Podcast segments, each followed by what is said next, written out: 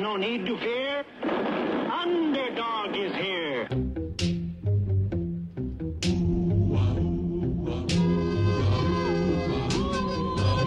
When criminals in this world appear and break the laws that they should fear and frighten all who see or hear, the cry goes up both far and near for underdog, underdog, underdog, underdog. Speed of lightning,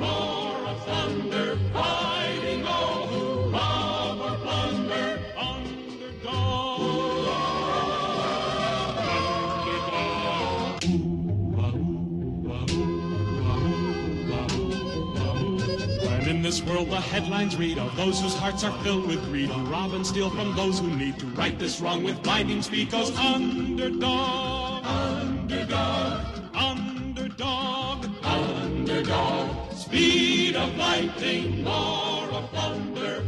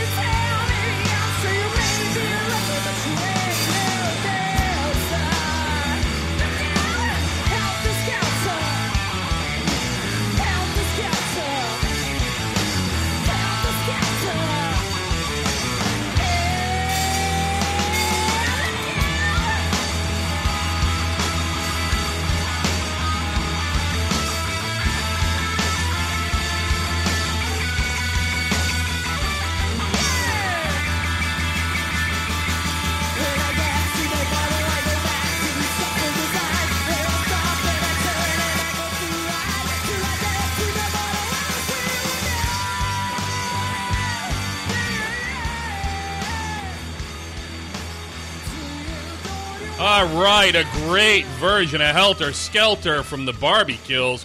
I love that version.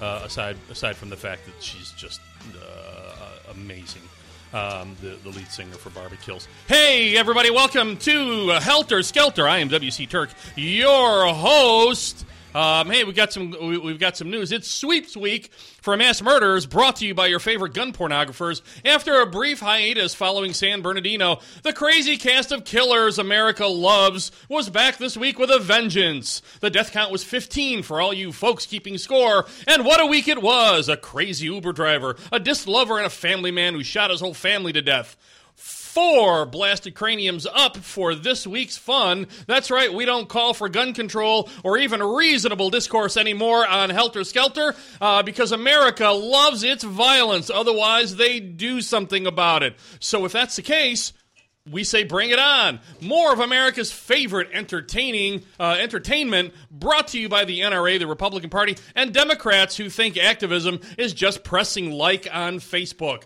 That's what the de- that's uh, what, what's the death count going to be next week? Stay tuned.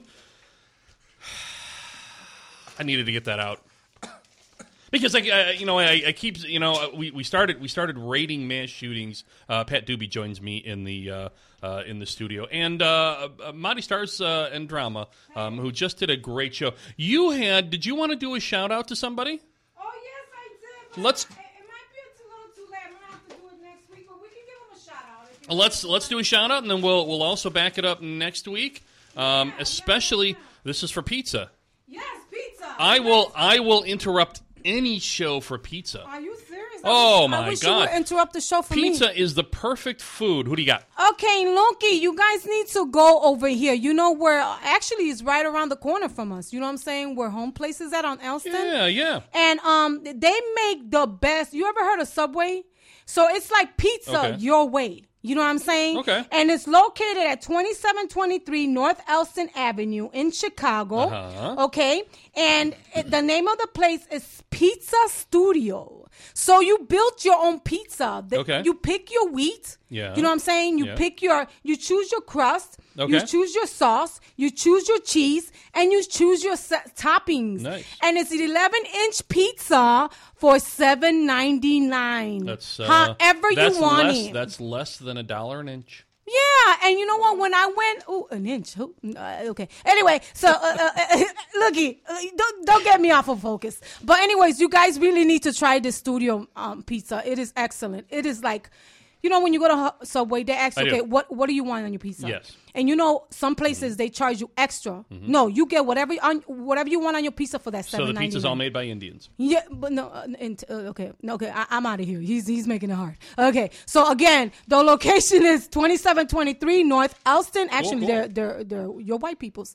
2723 North Elston Avenue, and it's called Pizza Studio. Nice. Okay, so check it out. I think I think next week w- we need to have a taste testing Yeah, yeah, yeah. on Mari Starz and, dra- and Drama, They're open ten to at eleven. 10. Oh, Ah, Yeah, but I'm sure they're in early prepping. I hope so. They got to crank those ovens up. They have to be. They have to. It is I- delicious. I've worked in pizza places. They have th- those pizza ovens have to be ready to roll the moment those doors open. We'll so try. We'll try. We'll see. Okay. either that, either that, or you just hang around for my show next week, and uh, bring it in. We can do that. they, they can they okay, can bring it in.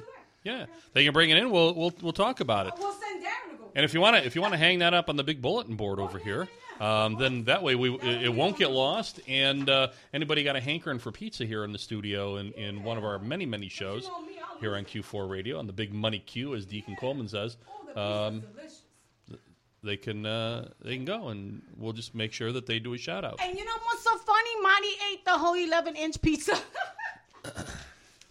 I have nothing to say about that. Hey, I wanted to. I, I wanted. To, uh, I'm, I'm going to get through th- some things really, really quickly here, and then I'm going to bring uh, bring Pat in. We've got some guests. Uh, also coming up uh, a little bit later, Tom Tresser. Chicago is not out of money.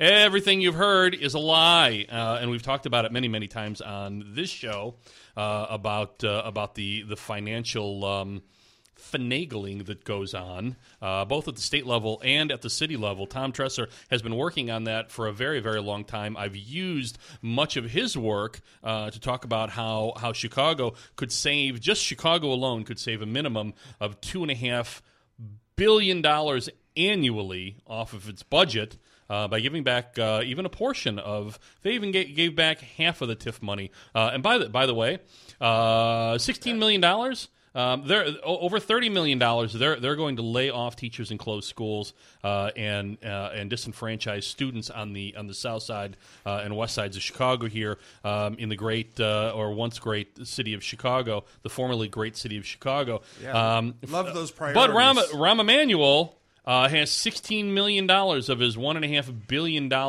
uh, slush fund uh, skimmed from property taxes from around this city uh, that should go to parks and roads and other Human services, other things, in general. mental health clinics. Um, maybe. Uh, maybe maybe the cops who are all who are all sad because because everybody's looking at them with disdain, uh, and they just can't handle it anymore. Maybe they wouldn't have to shoot so many people if people were pro- getting getting proper uh, proper uh, mental health um, attention in this city. Because isn't it funny that every time somebody's shot, it comes out that this person's on medication, they had or or they weren't able to get medication, or they weren't able to get proper treatment. So you know, let, us just let's just do let's just do the uh, the white thing and uh, and shoot them down in the streets. That works for us. Uh, and and uh, just to dovetail off that, the red light cameras um, are uh, are illegal. Have you heard that? Have you have you seen that uh, that article? The, Well, a, throw a, that uh, out. Throw that yeah, a, a, a, a judge a judge found this past week that the red light cameras and speed cameras in the city, and I've talked about the speed cameras. We don't need speed cameras. We need slow cameras for all the mopey ass little people who can't get around this city or have nowhere else to go. And put the slow cameras also on the sidewalks for people who can't get out the hell the hell out of the way. For some of us who have stuff to do. But the right, but but breath, yeah breath. exactly. But they found they found that the that the speed light cameras um, and and the red light cameras are illegal because because uh, they don't adhere to the you know that that uh, oh what's it what's it called Constitution. Oh, uh, the still one of constitutional, those? yeah, uh, constitutional principle of uh, you know of uh, of due process. Um, you know, just just another one of those constitutional landmines that Rahm Emanuel keeps in his little fiefdom keeps tripping over, like mm, you know the freedom to assemble and redress of grievances. Right, but if we pull words out of context, you can make that Constitution sound anyway. I Yeah. mean, uh, isn't Second Amendment about the ability to form militias? Oh yes, yes, yeah. You know, no, no. uh, The the the, the see see. You're you're you're absolutely right, Pat. That the the way to solve issues in society is not through public discourse and public engagement. It's through guns. That's the way we do it. Uh, but uh, there's a bill in the House right now in Springfield that would uh, that would make them illegal. Uh, and Rahm Emanuel What Governor Ruiner has something? still enforcing it. I- Oh, know, no, I'm gonna have to do a manual that's the whole evil, separate huh? show on on the idiot uh, in the uh, in the state house in in Springfield, but. We've done a lot of that. Uh, also, this week uh, I was listening to uh, to a, um, uh, a a couple of idiots, but I'll, I'll pick out Dennis Prager in uh, in particular, right? The right wing idiot Dennis Prager was talking about uh, Washington's birthday, and anyone under fifty years old probably doesn't remember that this wasn't President's Day; it was Washington's birthday, and the President's Day uh, just means nothing. Um, so I, I That's that's not why Yeah. we carved them on the side of a mountain or anything like that because they weren't important. Right? Yeah, well, I, but but but but here's here's what I wanted to say. America's not about cult of personalities, and George Washington, first president, mm, did did did some important things. Um, did did some did some things that that historically we can we can judge as being uh, wrong, like slavery, Slavery, and sure. and things like that. But you know, But for its day, I mean, there's great strides. I'm, I'm all for yeah uh, the the process of history, and I understand the process process of context in, uh, uh, of history, and you know it's it, it's sort of it's, it's not not judging George Washington for having slaves is exactly the same thing as as saying, well, you know, Hitler really didn't understand that killing six million Jews was a bad thing. You know, we understand that now. Oh, that you know, wasn't just part of that time period? gassing that gassing women and children, you know, that was a bad that that that was a bad thing. But you know, take it in context with history. We don't do that. We look at we, we look at those things and go, mm, no, that was wrong. But we under, we understand the process of history. It, it's it's it's an evolution of society. It's an evolution of intellect. It's an evolution of maturity, and we mature and we and and, and we we grow from things. So it's okay to judge George Washington for being for being a hypocrite for being that that that that entails or that belies a certain a certain degree of hypocrisy in the American system. And I'll, and I'll give you a very good example. Spent a lot of time in the Balkans and the former former Yugoslavia Slavia 20 25 years. Um, after the breakup of Yugoslavia, Tito Tito ruled from the Second World War, ruled Yugoslavia with an iron fist it was a cult of personality. It was it was this thing of you know we we uh, it's it's all about the man, and we we don't talk about people's differences. Um, there are no differences. We're all Yugoslav. Period. That's it. And and so they they pushed off all the bad stuff that had happened through basically two world wars and the interwar period. Um, you know, genocides and mass murder and and all of those things. They they just they they cleared the history books of any Pretended it was in the past. pretended it was in the past, pretended it di- didn't it didn't happen. You know, kind of like the right wing wants to do with Jim Crow and uh, Say Reagan's lynching policies, and ex- exactly Reagan's policies and and uh, Bill Clinton and um, even Barack Obama and TPP. But uh, so all that stuff is in the past, and we should just forget about it because it, because it's wrong to criticize America. And and the, the whole the whole thing about what, what Dennis Prager was talking about about belies a certain hypocrisy, and it, and it belies it, it it starts moving us towards that cult of personality. And we need to constantly be assessing. That's why I like Bernie Sanders. That we need to constantly be assessing and reassessing what it is to be an American. You know, we just we just lost uh, we just lost. So uh, yeah, I'm gonna. Uh, oh boy, I, I want to get to this mother's bill. I'm going to talk about that here in, in just a little bit as well. As long Uh, as we get back to Bernie. we will get back to Bernie, and I have I have a juicy story about uh, Scalia. Oh, a very juicy story. Um, but I'm I'm not into the cult of personality. Um, this is supposed to be about um, this is supposed to be about moving the country forward for everyone and and confronting our past injustices and our past and present hypocrisies and getting past them and repairing them and atoning for them. That's what America is supposed to be about. Not this we don't apologize for anything. But who exactly wants to move the country forward?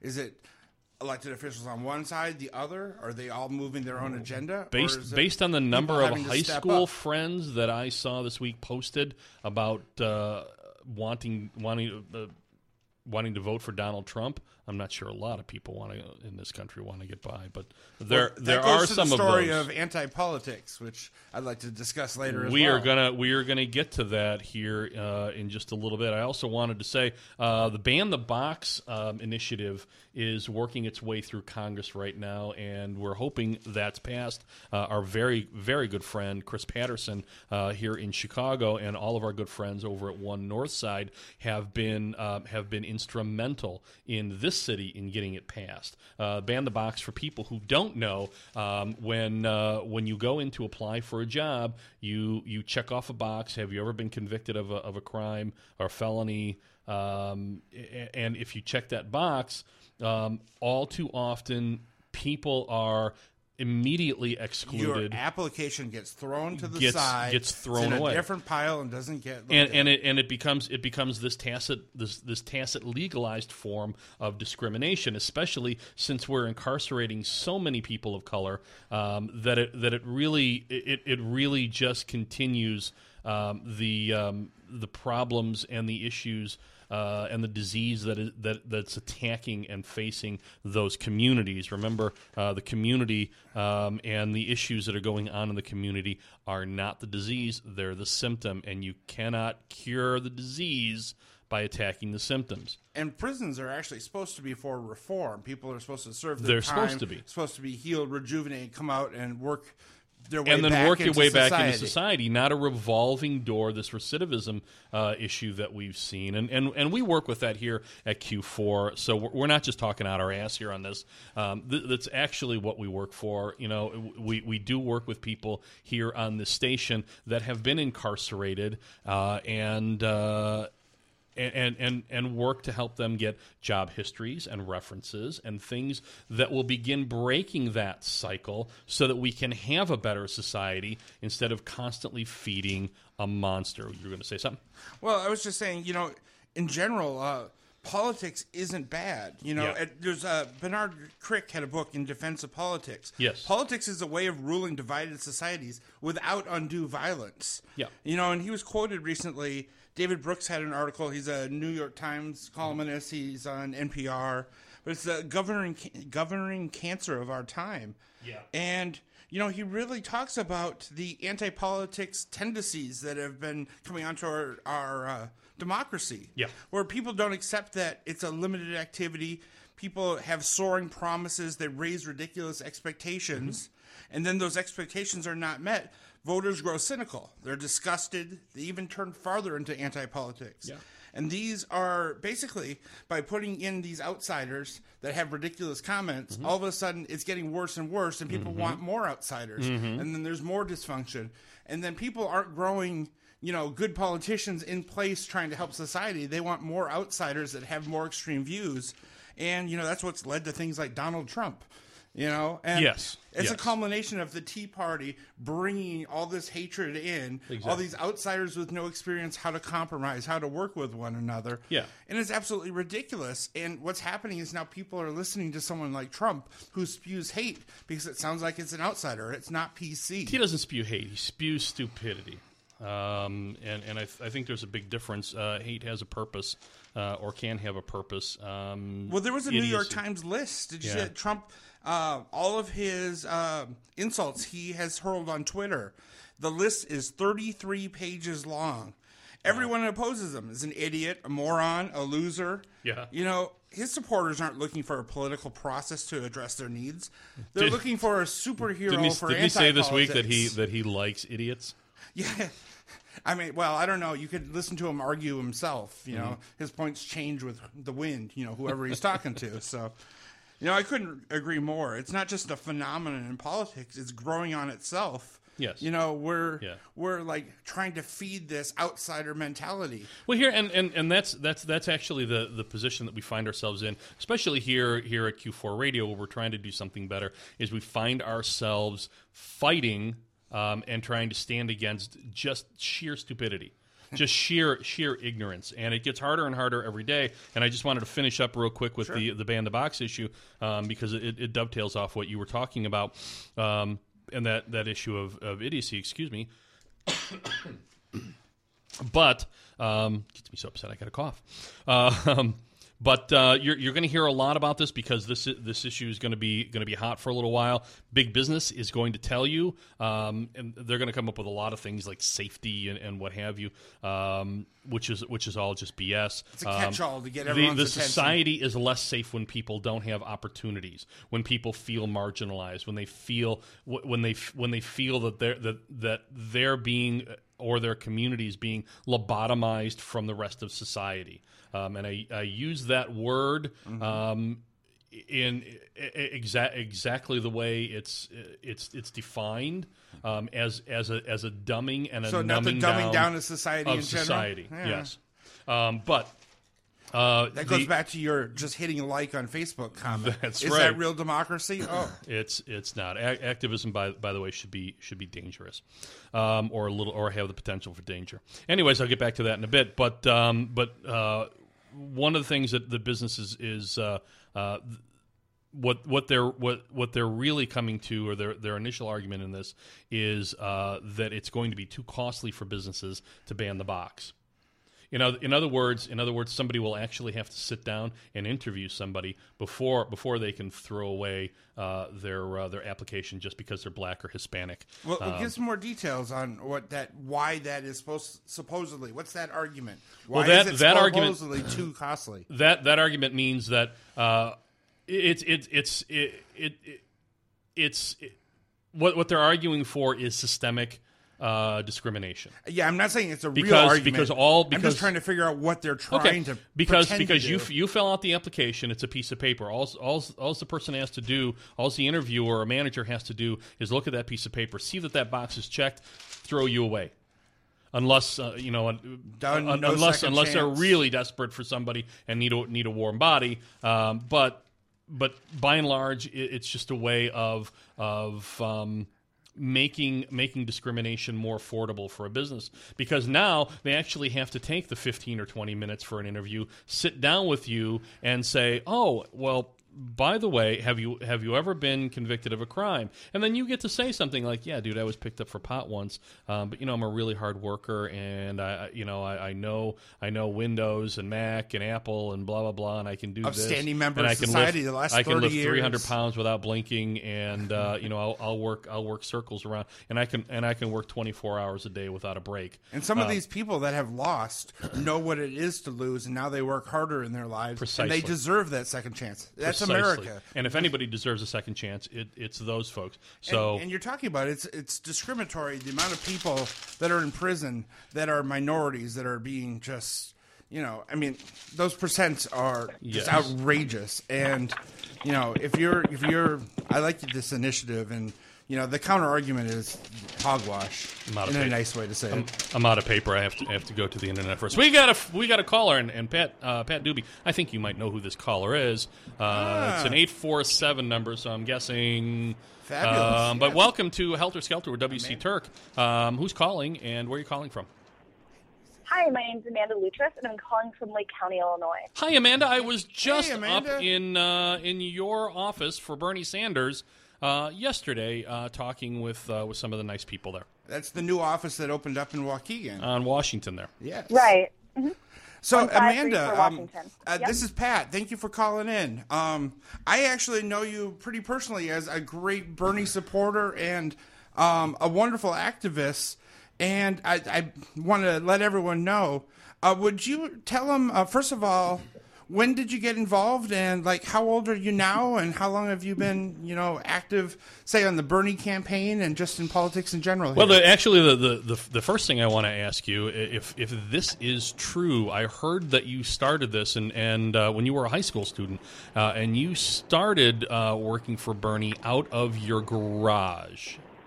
Is that correct? Right. Okay. Yep. Funny story about that. So I'm 17 years old right now. I only graduated from high school about a semester early, a few weeks ago, um, in something like January. Not exactly sure the time frame. It was kind of a blurred line. But uh, yeah, I started out of my garage when I was still 17. So I started following Bernie in 2014.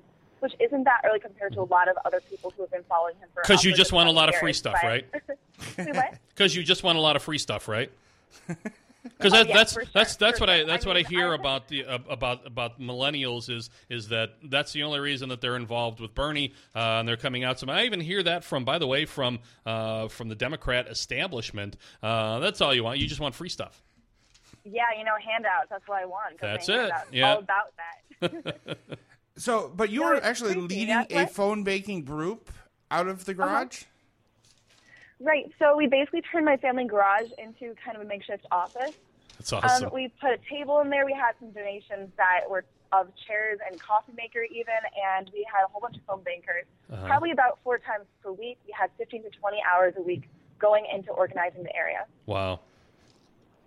So, would you be able to give a little bit of your experience? I, uh, you uh, traveled to Iowa before the uh, first caucus here. Is that correct? Right. Um, yeah, I stayed in Iowa for about two weeks, maybe a little bit less, leading up to the caucus. And it was the most energizing thing I've ever been a part of, I think, because I've been a part of three or four campaigns. This is my fourth. Um, but I've never had so many volunteers in the same place at one time because this was a headquarters in Iowa, in Des Moines. And there were dozens of volunteers Uh-huh. at any given time during the day. We were open until probably 9 or 10 at night, and we started at 9 or 10 in the morning. And it was just an incredible experience. There was so much positive energy, and everyone was passionate. We had people from other countries. There were people from France, Wow. Greece, Yeah. and even Great Britain, and they just came specifically for the campaign as volunteers. Yeah, before long, we're gonna need we're gonna need UN uh, supervisors, uh, much like we did uh, with uh, with elections in Iraq a number of years ago, just to make sure that ours are uh, ours are legal. And I'm I'm still hearing stories about uh, what Hillary Clinton's people did in in a number of these uh, uh, these votes. But anyways, Well, here, um, can I go into a little more detail there on Iowa? in in in just a minute because I uh, I want to I want to get a couple of more um, a couple more things background from uh, from Amanda here, and uh, one of the things is um, that's you know you you you you picked a you picked a tough place uh, to go to work for uh, for Bernie Sanders, Lake County, um, eh, or or you could educate me here, but uh, Lake County tends to tends to go more Republican, doesn't it? That's true. We're a very moderate area, Mhm. uh, very establishment. I mean, the entirety of Illinois tends to be pretty establishment in general, but this county specifically, it's the wealthiest county in the entirety of Illinois. Yeah. So we tend to have the more Republican side to the more conservative Yep. people. Yep. But at the same time, we do have a lot of potential here. There's an incredible amount of volunteers for what we're Mhm. dealing with and the low turnout that we tend Mm-hmm. to have. But it's incredible how intelligent the people that are here are. I'm having like really long conversations every single day Yeah. about the issues, not about personality politics. I Oh, I was, like. I, I I was, I was completely amazed with everybody I met in the office, and I think uh, was it Brooke that I met. Yeah, Brooke is Yeah, one of the probably two. met Brooke. She was, Field she was incredible, man. She just Um, she she came she came out like a storm um, in that uh, in that office and, and was amazing. I wanted to ask you because um, because there is there's a very large um, Hispanic constituency in um, uh, in uh, in Waukegan in particular, and I, I wanted to get your impression of of how um, of how this election is is turning um, within that community uh, for either um, for either Hillary or Bernie or even even one of the Republican um, candidates. At this point, it's really hard to tell because we hardly have any polls out for Illinois. Okay. And of those polls, we don't really know what areas there are. Uh, we Sure. are getting a very decent amount of Hispanic support, although that might be because the office is in Waukegan, which has a pretty heavy Hispanic population. Yes, it does. Compared to a lot of other cities. But Yeah. um, as far as the north and the south of Lake County goes, Mm-hmm. like from the middle of Lake County down, it's very, very white. A lot of Jewish people, a lot of, yeah, mainly Jewish Yeah, people, a lot of yeah. Asian people, a lot of Indian people. Uh-huh. But the north side has a lot of Hispanic voters as well and Christian people. So it's a very big disparity between the two groups, I think. We're very different and very diverse. Yeah. But I think we're making it work. Everyone gonna- to get along. So. because because I know I know Pat's Pat's itching about it, and, and I'm very curious about it as well. Um, I, I'd, I'd love to get both of you uh, both of your impressions of uh, of the uh, the vote in Iowa, and um, you know if if you thought that um, that there was something untoward going on. Um, during that whole process, and we'll start off with you, Amanda, and, and Pat. Jump in when uh, Oh, Lord. Okay, so in Iowa, I was actually an observer in a caucus. okay. And um, this might be a little bit in depth, but it should only take a minute or two. That's all right. So That's first, great. I was with a couple other volunteers. We were all driving to a really competitive caucus that we heard of. It was Yeah. a pretty big precinct, a lot of people. We showed up, and I swear to God, as soon as I saw the line going into the caucus, I kind of wanted to throw up a little bit. Um, so it was a big old building, right? And the line was going down a block. And keep in mind, this is a very cold winter night and the line is o- or the doors are only open from 6:30 until 7. You have to be in line by 7 or else you can't vote. And they since the doors open at 6:30, Yeah. if you're in line beforehand to wait, you're waiting outside in the cold and potentially with your children in your arms. So there's people just freezing out there for literally an hour or more on end. And you can, if you're in line and you're not in the door at 7, that's okay, but you do have to be waiting outside. And the line was Yeah. incredibly long. Once I got inside, we all were sitting down. It took a billion years for everyone to get filtered. But all I had to do to be an observer was literally write my full name down on a blank sheet of paper with a few other people, kind of scribble it down, and then we just went in, and Mm-hmm. No one just really like cared. just like Libyan politics. Right, basically. I think that the people who were actually registered to vote had to do a little bit more. But the problem I had was it well the entire thing seemed very, very casual and unofficial, which is not necessarily a bad thing. Uh huh.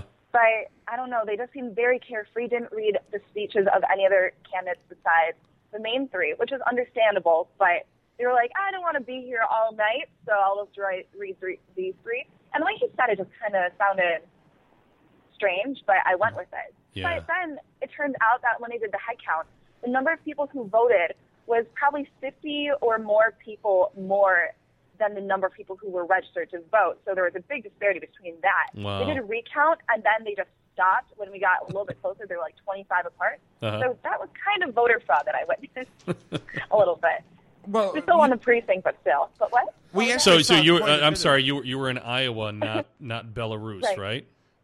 Okay. Um, But I'm but not we sure did see this anymore, in. Nevada as well, where you know you had Yes. people leading precincts and they're taking counts and they're writing on their hand, Yeah, and then yes. you know their hand is getting sweaty, and then they're walking up to the front and they're recording it, Mm-hmm. and then at the end of the precinct, after they've given the final count and they've forgotten to mention who the delegates are going to be, Yeah. everyone walks up to the front of the room and turns in their voter registration. Yeah. I mean, things are out of whack. It does seem like these states that are well, right now it seems like the caucus states are a little Yeah. bit crazy. Yeah. Um, and what Amanda's talking about, where the doors are open between six thirty and seven. Yeah. I mean, it seems like they're trying to restrict the vote. I mean, I don't know, Amanda. Do you think Iowa had as many crazy things going on as like you, we've heard in Nevada, or I mean, is it just kind of voter intimidation? Or you know the, like you're mentioning that trying to keep people there late maybe it'll keep the crowd down not letting people in early is that just a way to you know keep the number of people down For sure. And I think it's also, well, first of all, the caucus system is very primitive in general and very outdated. Yes. But also, I heard a Bernie supporter telling me that I'm not sure if it's completely true or not, but they said that the, the establishment, uh, the establishment Democratic Party, which you know tends to be Hillary supporters, very big Hillary supporters, were thinking, hey, Bernie supporters are the young ones, the working class. So they're the ones that need to get back to work. They're the mm-hmm. ones that need to go home right away and need to take care of their kids. So they're the ones that, if things go late, will have to go home early. So if people keep recounting throughout the night and they hold them in the caucus room, which happens in a lot of caucus rooms, then they'd have to leave and they wouldn't be counted as part of the vote, which could lose us the election. Yeah. Hey, uh, I just need to let everybody know you're listening to AM 1680 Que4 Radio in Chicago. I'm WC Turck. This is the Helter Skelter Show. Uh, and coming up at the top of the hour, Tom Tresser uh, is going to be joining us here. Uh, I'm not sure if he's going to be live uh, in the studio or on the phone, uh, but we'll uh, tackle that at, at, uh, at noon. Uh, but we're going to be talking about Chicago, his, pro- his new project. Um, dovetailing and growing off of the um, uh, the TIF project, the tax illumination. Uh, fund illumination project. Uh, boy, I just screwed that up. Uh, from Civic Lab, Chicago is not broke. Funding the city we deserve, um, and uh, I've got some insights on that because I, I, I went through actually went through the Chicago budget line by line. Blah, blah, blah. Um, but anyways, uh, uh, so Amanda, I, I, I wanted to I wanted to come back. Go ahead, Pat. Well, I, I just wanted to say, I mean, I think social media has got to the point where we're now hearing about more of these stories. I mean, these problems have been year after year that we have these elections. Mm-hmm. But uh, what about the whole point where if you have a thousand people in a room and you have six hundred for one side and four hundred for another side? Wait, wait, like wait. They, like they had I wasn't good in, at math in school. Oh well, six hundred plus four hundred that, that equaled right around a thousand. Okay, and then they're there we go. they're So- on trains moving east at uh, never mind. 30 mi- yeah, I know.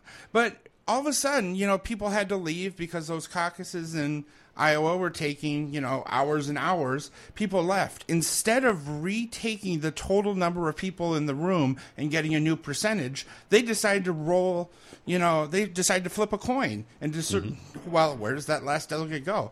Yeah. I mean, the fact that they did not recalculate what the total number of people in the room and just do a straight percentage off the number of people that were in the room at that point. Yeah. I mean, there are ways that they can manipulate. Well, let me- this, let me ask Amanda Really this. ridiculous. Um, uh, uh, Amanda, I wrote an article on my, my Helter Skelter blog earlier this week uh, about when, when in in what election, and now I've you know I, I've been I've been voting since 1980. Um, I cannot recall, and, and, and, and I'm insane for politics, anyways. So and, and have been have been since high school.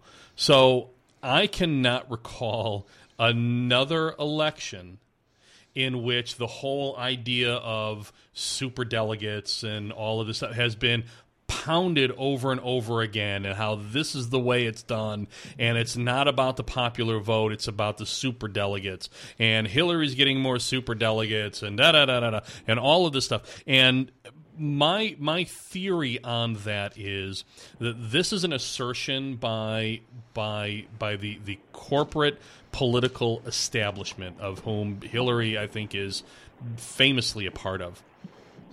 Um, attempting now to tell young people millennials and even though I, I I'm, I'm really kind of tired of of the whole generational designation stuff um, but but particularly millennials who are coming up and they're they're they're they're really their first or second um, election um, this is a way of telling them shut up your your vote doesn't really matter um, we know. Listen to us. we know, and uh, we- we we need we need you out there for whatever marketing BS. But it, but I think it's a way of discouraging young people from from really questioning. Right. How the do we system. keep young people motivated when they have to go against that party establishment? Amanda, does that does that make any sense to you? Does that does No, that it definitely does. Okay. Yeah, I think that super delegates are very disheartening in general. I don't like the representative democracy we have as a whole, Yeah. actually. I would much rather have instant runoff elections. Yeah, I think yeah. it would be a lot better because we'd have viable third, fourth parties, and people would actually be able to vote for who they want to vote for morally instead of who they think will win, which is what's happening right now. Because a lot of people are getting involved for the first time. A lot of people who aren't voters and hate voting are now voting just for Bernie. But the problem is so many people don't think that they can vote and change the world because, or change America, sorry, um, because they think that super delegates are going to get in the way, and Yes. they're voting. But there's still delegates there that no one's even voting for because they're part of the establishment party and they're Yeah. for the establishment candidate, Hillary. That there's no way that our votes can make a difference because we can't win, even though we can. But it's Yeah. going to be a lot tougher. Yes, and I, I, uh, I mean, you know, that's that's one of the things that gets thrown back at me constantly. Um, you know, I, I always say, I always say, you, you, we have, we have to, we have to be engaged at the ballot box, and we have to be in the streets. Um, you know, and, and voting, voting is is is sort of like um, you're given a brand new car and you drive it for ten thousand miles until the engine catches fire because you never changed the oil and you never did any repairs on it, and then you want to you want to bring it back in um, to get your money back because the car doesn't work. Well, you need to do some basic maintenance in order to keep that car functioning. And our government is exactly our nation is exactly the same way, and we've we've stepped away from that um, as a people. Um, and we've allowed people to um, to either co-opt the argument like what we were just talking about, or we've allowed other people to be completely defeatist about it and say voting never wins, or we want it, we want another system, and, and so if we go out and vote, um, that just that just validates the same corrupt system. But but then but then things happen like nobody shows up to vote, like the 11 percent of the people that showed up in my precinct to vote in the midterms, and we get Bruce Rauner, and then these people are back out in the streets because they're because they're angry about what Bruce Rauner's doing, but you never showed up to vote. Right, right, and and I don't really feel like you have a voice. How can you sit there and spew your opinions if you're not willing to engage in democracy? Precisely. Hey, Amanda, um, I, I, I, I have to get ready for, for another interview here. Um, I, I wanted uh, when when Pat said he'd introduce us, um, and I was really sorry that uh, that we couldn't uh, we couldn't meet. Um, at the Waukegan office. If you're there fairly regularly, I get up to Waukegan a couple of times a week. I would love to be able to stop in at some point and say hello. Um, Oh, for sure. Yeah, Yeah. please do. Um, our address is 1534 Washington Street. We're Yep. two blocks Lewis Avenue Uh-huh. or Lewis Street, whatever it might be. and you're about a you're about a mile and a half or two miles off of uh, Route 41. Right, and not only that, but uh, Bernie just opened up a string of offices on Monday, Yeah. so we're actually getting kind of some statewide coverage. Nice. So Yes. uh, it, now's the time to get that word out. Let's let's drive people to the polls. Mm-hmm. Let's get people activated, moving, and trying to get the word out there in the next Precisely. three weeks before these uh, Exactly. primaries. Um, the, the the other thing that I that I would like to say is um, that uh, you can rely on this show if you guys want uh, want to get something out, uh, or even if you want to come by here and talk anytime. I, I've always got a microphone for you, and I always have time.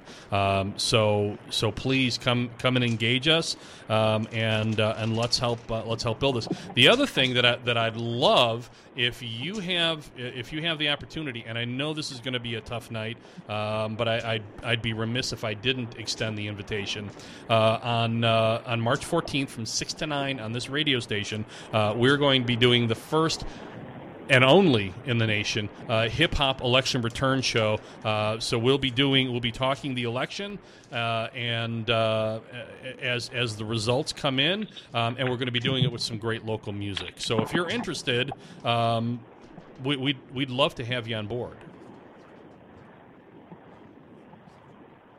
I'm sorry, uh, I'm uh, the 15th. What, what did I say? Oh, I, I think you, you were 14th, but you're teasing people on the 14th. Okay, That's how no, no. excited you are. Tuesday, you want to build that momentum yes. for an entire exactly. day there, but, Tu- Tuesday, Tuesday the fifteenth. If if you maybe have, it's a two-day party. Maybe I get it wrong here. if you have that opportunity, or if you guys uh, if you guys want to want to call in um, or just chime in, um, e- e- either way, we would love to have you be a part of that effort. Is that a call in when Bernie wins Illinois? Uh, it, it, it's a it's a call in no matter what. Okay. Um, and, and whatever, uh, and and not only that, I can I can offer you a couple of other shows on this station um, if uh, if you need to get the word out and um, and anything else that you might need. You know, we're probably pulling her away from working here because she is a, the most dedicated. I consider myself a really good Bernie supporter, and she Yeah. blows me out of the water. So Well, I'm, I'm, I'm sure her I'm sure her parents are very very happy. Um, you, uh, Amanda, you can speak to this uh, that you're no longer taking Oh. up their garage.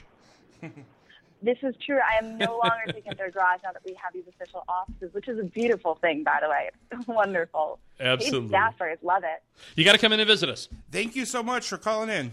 Bring, uh, bring, you so bring much the for having me. yeah, bring, bring, bring your parents, bring the family. Um, Oh no, they don't do politics. But Bring every Bernie supporter Oh, in the country, especially Illinois. Yeah, or, or or just just bring a crew down from the office and, and let's let's make some noise. We'll get some people in here uh, locally, and, and we'll continue making some noise for uh, for Bernie Sanders. Uh, nobody else in Chicago media is going to do it, uh, and uh, and everybody else in Chicago media at this point is is, is sort of the, doing this condescension kind of deal because there are so many people that are really passionate about Bernie Sanders. So so they're saying, well, you know, basically you can have your fun and do your little thing for Bernie Sanders, but when he loses, you're going to come over to Hillary Clinton. But go ahead and play Bernie Sanders for. But when he loses, that's and we're not doing that here. Uh, my my assumption is is that Bernie Sanders is going to get the uh, going to get the nomination, uh, and I'm not uh, I'm not backing down from that. I don't think even through uh, the general election, I'd like to see I'd like to see a historic, massive write-in campaign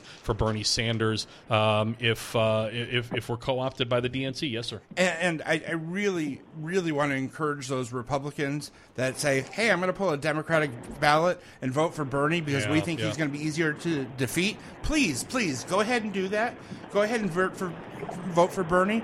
Uh, I think you might be mildly disappointed later, but you know what? If that's your will, please go ahead and pull that Democratic ballot, even if you're a strong Republican. If you think uh, Bernie is going to be that easier opponent, you know, I, I encourage you to do that. Absolutely, Amanda. Thank you. Thank you. You you rock, right, and uh, uh, uh, we- we'll be talking to you uh, soon. Okay. All right, bye. take Thank care. All right, thanks so much. Hey, uh, we're going to go to a quick break here, and we're going to come back with uh, with Tom Tresser. We've got a lot of other news. Uh, in the meantime, this is Rebel Diaz, Chicago teacher. Shout out to our friends uh, at the CTU. We'll be right back after this. Here we go. Come on. Look. Yo, yo. Chicago teacher. Chicago teacher. Chicago teacher. I learned to read and write from a Chicago teacher. So I'm inspired by the fight from our Chicago teachers. Homie, I was taught by a Chicago teacher. Chicago teacher. Chicago teacher. I learned to read and write from a Chicago teacher. So I'm inspired by the fight from our Chicago teachers. The teachers are tired. The students dumbfounded. The budgets get cut so classes are overcrowded. Streets full of violence. The blue code is silence. So I'ma keep rhyming till salaries start rising. The unions are rising.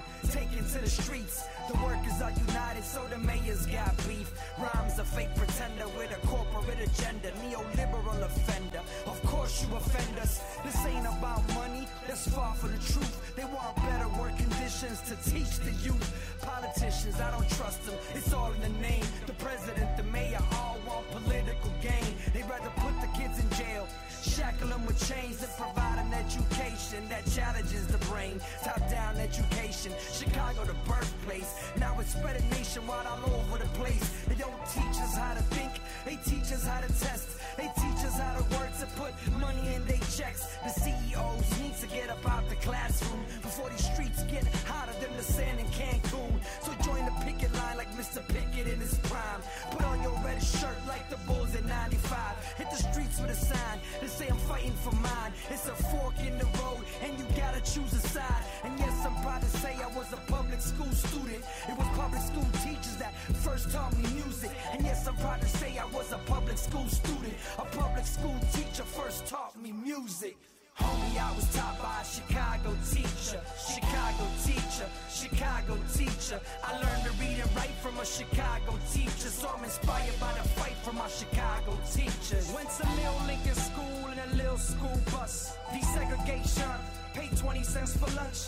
Reduced price ticket for the lower income children. Art and music classes in between math and English. Now it's different, they just teaching to the test. Forced by the feds, or they losing that check. Too many children left behind by this corporate assembly line. How they privatize. Education is a human right. And they kids gonna be fine, they sent them to private schools. While ours get sent to prison or given a job serving fast food. Cash rules, so it gets treated like a business. Bought and sold by businessmen turned politicians. So if Rahm was the chief of staff, and Arne Duncan got his start in Chicago selling off the education system, then Obama gotta respond. The teachers or the corporations, which side is he on? The streets is getting hot, they blame the heat on Chief Keef, but it's a million others like him being created every week. If we don't teach, we don't learn, and the streets is gonna burn before it gets worse.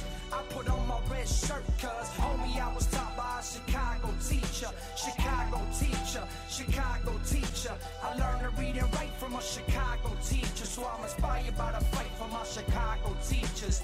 Homie, I was taught by a Chicago teacher, Chicago teacher, Chicago teacher. I learned to read and write from a Chicago teacher, so I'm inspired by the fight for my Chicago teachers. Yeah, ha. Bateman Elementary, where Illanoise went. Lincoln School, Lane Tech, Lincoln Park High School. DJ Illanoise went to Roosevelt, and now he producing beats worldwide. Let's go.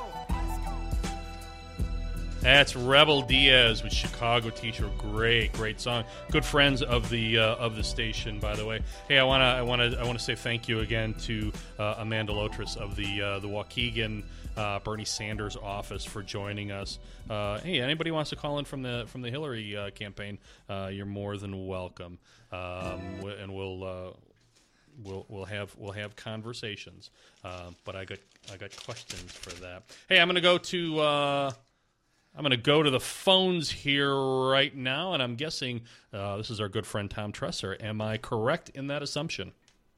Hey, this is Tom Tresser. Tom, how are you doing, buddy? I'm good, man. Good, good, to, good to hear from. I haven't have we haven't talked in uh, quite a while. Right, a little a little water under the radio bridge. A little bit, and I, I, I feel, um, I, I, but I, but I still, I still feel close to you because uh, you're everywhere on my computer uh, these days, especially, uh, especially lately with uh, Chicago is not broke, funding the city we deserve, and uh, you, you're not, not only, not only are you working that angle, but you're working an initiative um, to, to, to make that successful uh, and get I the am. word out, much like you did the, um, uh, the TIF, uh, TIF Illumination project, which is, which is your ongoing, uh, your ongoing passion. Uh, but talk a little bit about the, um, the effort uh, for uh, Chicago is not broke.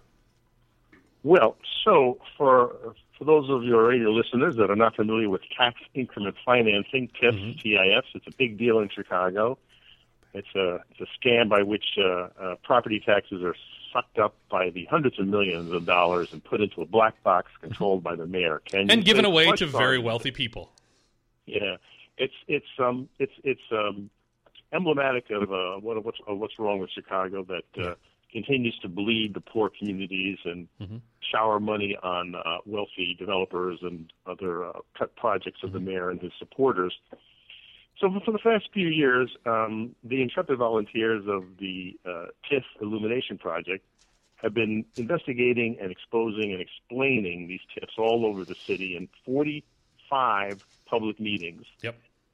And thousands of people have come out. Um, and one of the things that uh, we are interrogating is this notion that Chicago is broke. Because that's certainly what the uh, average person would certainly be led to believe by listening to the mayor or following the news when you, you know, schools are closed, public schools closed. Well, that's that's that's the narrative. That's the narrative that gets that gets thrown around. We had we had on uh, a lawyer uh, friend of ours who's who's very close to this discussion. Um, and just to give a little bit of background for people, um, that that it's it behooves um, it behooves certain people or or a system uh, to muddy the waters financially. And um, for for for those who like to say that um, that municipalities and communities and and countries uh, need to be run uh, like a business, um, that's not how they work. Uh, and the accounting practices uh, for uh, for something like the state of Illinois or the city of Chicago are vastly different than you would have at at a Subway sandwich shop, um, and uh, so so there's there's there's a lot of myth making that goes on around this, and uh, and you guys are uh, are, are stepping in to um, to to change that narrative. Yeah, because in, in, this, in this specific instance of tax increment financing, um, you're taking about half billion dollars of property tax and placing them into this black box and then doling the money out to developers and other folks. And for every dollar of property tax that you take off the table, that's a dollar of property tax less than you have to operate our schools, um, the parks, the libraries, et cetera. Yeah. So what we've tried to do now is to place our research and our insights into a larger context called Chicago is not broke, funding the city we deserve. We invite listeners to go to www.wearenotbroke.org.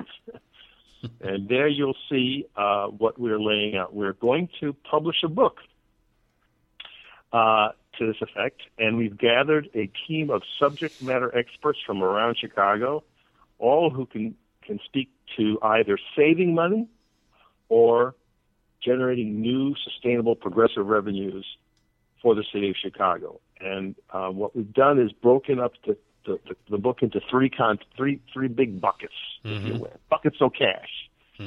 Bucket number one, money that's stolen from us, money that we shouldn't have, ought to spend, and ought not to spend. Bucket number two, money that is hidden from us. This is where the TIFs come in. Mm-hmm. That money that we are spending, but we really can't find it. It's it's not available to us.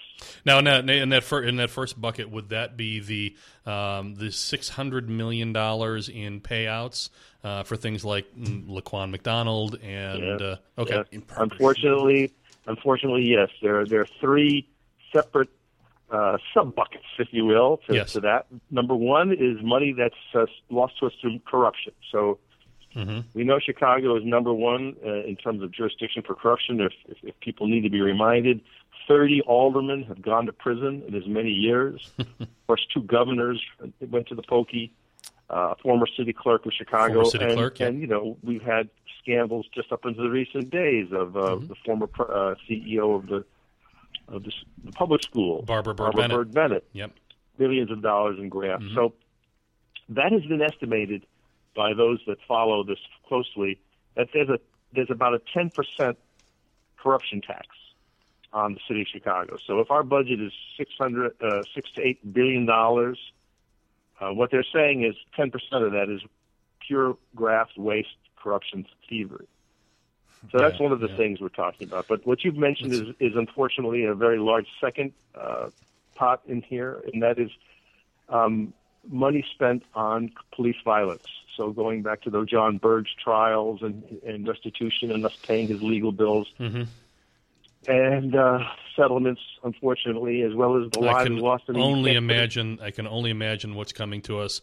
Uh, well, and not the uh, the the red light and uh, and speed light camera uh, uh, mess so on. all that is but being Holman, litigated, and so that Yeah. just it just adds up. So Yeah. and then the other important um, part of that is uh, bad deals that we've done with banks, uh huh. like the toxic swaps that Uh-huh. the CTU, the teachers union, have uh, have pointed out over the last two years. So Yeah. that's about a billion dollars in fees that we pay to banks for no particularly good reason.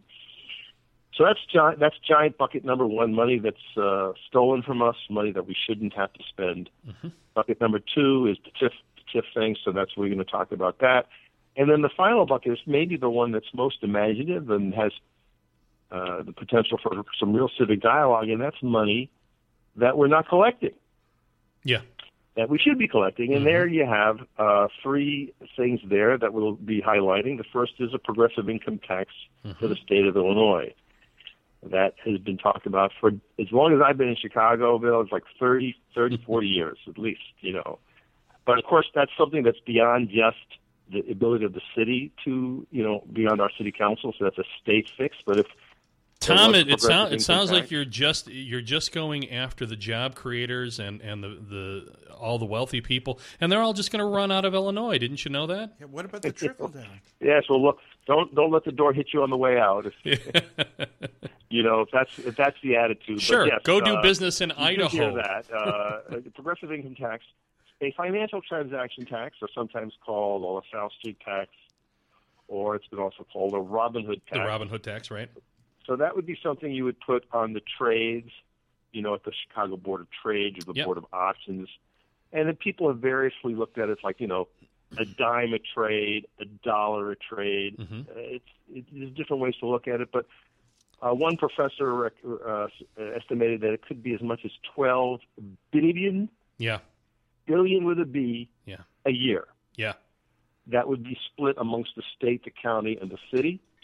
So that's another thing we look at. And again, you know, to your point, um, people have said, well, yes, then the, the you know it's all electronic. So what's to prevent you know these various boards from leaving and going to Iowa? Well, I don't think they're going to go to Iowa. I think this is Chicago is a is you know is is the hub of a lot of things. We're a transportation hub. We've got we, we we've got we've got the education base. We've got the financial base. We've got you know we've got the population base. And so you know when when I say things like that, you know it's it's it's sort of a poke in the eye to people like the Illinois Policy Institute, who's uh, that's that's run uh, or that that that was formed by the Koch brothers, um, and who listen to this show by the way and refuse to come on this show because they know I'll tear them apart. Um, But but the Illinois Policy Institute, who likes to proliferate this fiction of of we're, we're going to be chasing off all the job creators uh, and the wealthy people, and that's just not the case. And and if that is the case, we don't need them anyways because obviously, but they don't understand business. Well, and and there's a, I, I mean, I think that's a, I, this, this is the kind of substantive conversation that we didn't have last year. Remember Yeah. when Mayor Emanuel presented his 2016 budget, he Yeah. basically said we need a 500 million dollar property tax hike, Yeah. Which he got with very little debate. So there was no chance to talk about any of these ideas. Which, by the way, and and I, I, I know you go over the, over this stuff um, with with a with a crazy degree of of, uh, of detail. Um, I, I went through that budget. I, I know the airport, you know, very very well, and the airlines very well, as I was in that industry for twenty years. And I'm I'm looking at things that are going on at O'Hare, thousands of dollars, tens of thousands of dollars uh, in pagers in 2016. Um, really? That oh. uh, Um, Tom, Tom, millions of dollars, at least hundreds of thousands of dollars, um, that that the various the various um, departments over there pay rent um, to the uh, who who I don't know because I thought Chicago owned O'Hare. Um, so. It, and, and that's and that's that's rental on that's rental on on property. Um, there there are it's it's a it's a campground for people there that are making a ton of money. Um, dozens and dozens of lawyers making over a hundred thousand dollars a year when the industry standard is something like seventy eight seventy nine thousand. Um, and and that's and and that is just you know the fire department, the fire department over there does a fantastic job. I, I know some of those people. I've seen them in action, um, but they're very, very top heavy with captains and officers and people that are making 80, 90, 100, 120, 130,000 dollars. Well, this this goes to back to that first bucket, money that we shouldn't be spending through corruption Yeah. patronage. So part of what you know I've called for over the years is a forensic audit on the city of Chicago, which includes you know its various divisions like the airport, the board of ed, um, you know the public building commissions. Some of these things that are sort of out of the scrutiny, the day-to-day scrutiny of of of, of, the, of, the, of journalists and Yes. civic watchdogs that just trundle away and have Yeah. huge empires under their under their control. Yeah.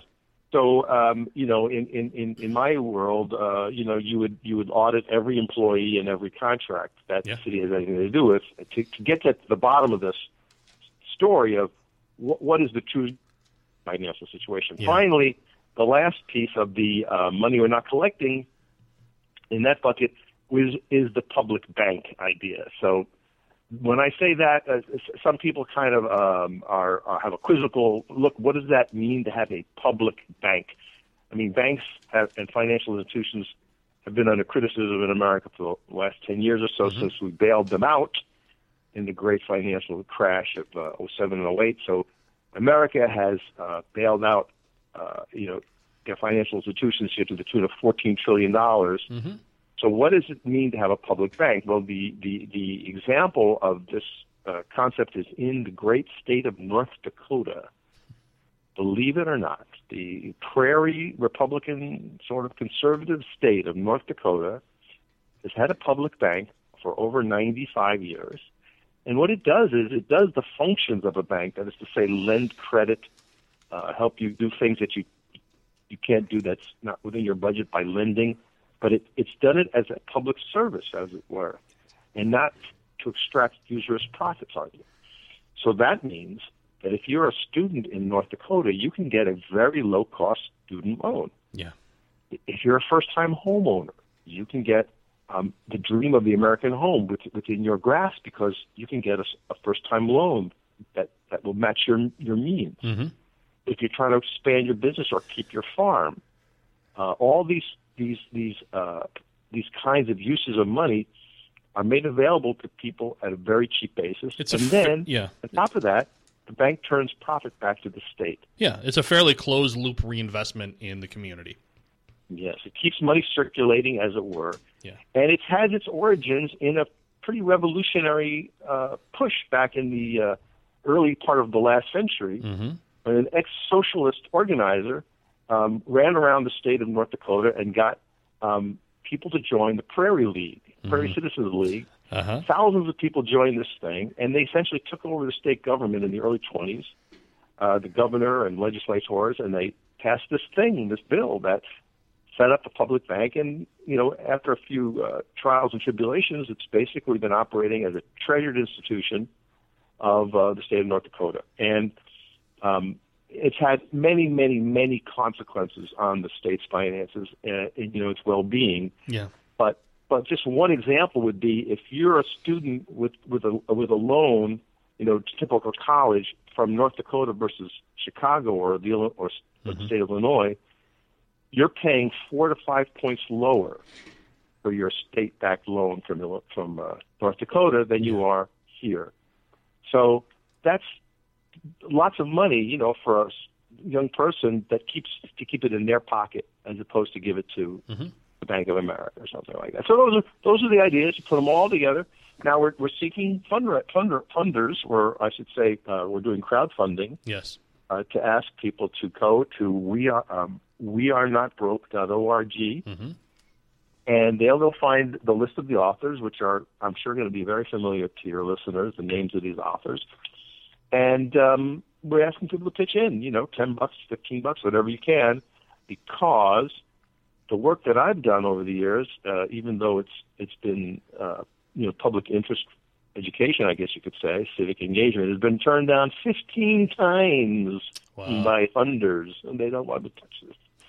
So we need to ask our fellow uh, neighbors See, that's to I mean, help us. that's that's that's kind of the thing, and and um, is really any anyone who who who spends any time really looking at the finances of, of Chicago and, and the state and the nation, um, but particularly here Chicago um, for our purposes today, um, will we'll discover very quickly that there are a lot of opportunities in saving money, and that you know over over over an amount of say thirty thousand dollars that we don't need to we don't need to get rid of uh, teachers in closed schools on the south and west sides, um, and and and and then and then be able to throw sixteen million dollars um, back at, um, at at a billionaire um, housing uh, project, uh, the housing project, a uh, high rise project owned by a uh, by a billionaire.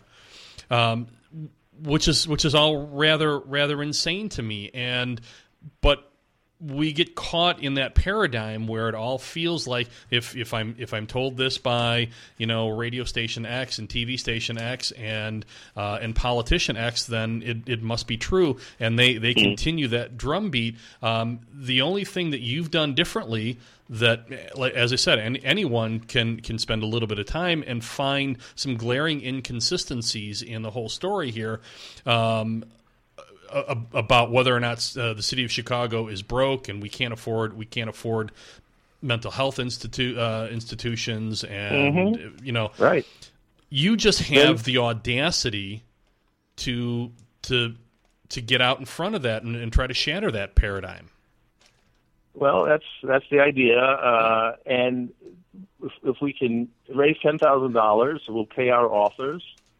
Uh, we'll print five thousand copies uh, of this book and try to get them out into the community. You know, doing the same thing that we did with our Tiffstown meetings. You know, Yep. we were all over the city with forty-five public meetings. Yeah, yeah. So we'd like to do uh, these kinds of forums where people are looking at all these uh, ideas, and we'll get our authors to be to also sort of go around the, the speakers route and uh, use social media to get these ideas out. And basically, in time for the 2017 Chicago budget debates.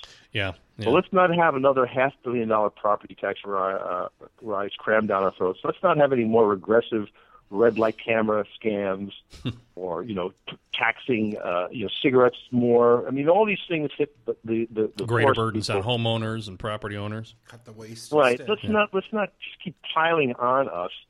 Uh, let's let's look at some of these more progressive, sustainable, uh, and uh, ideas, and they're they are examples of these ideas all over the world. And so, what we're going to ask our readers to do with is to co-collaborate with us.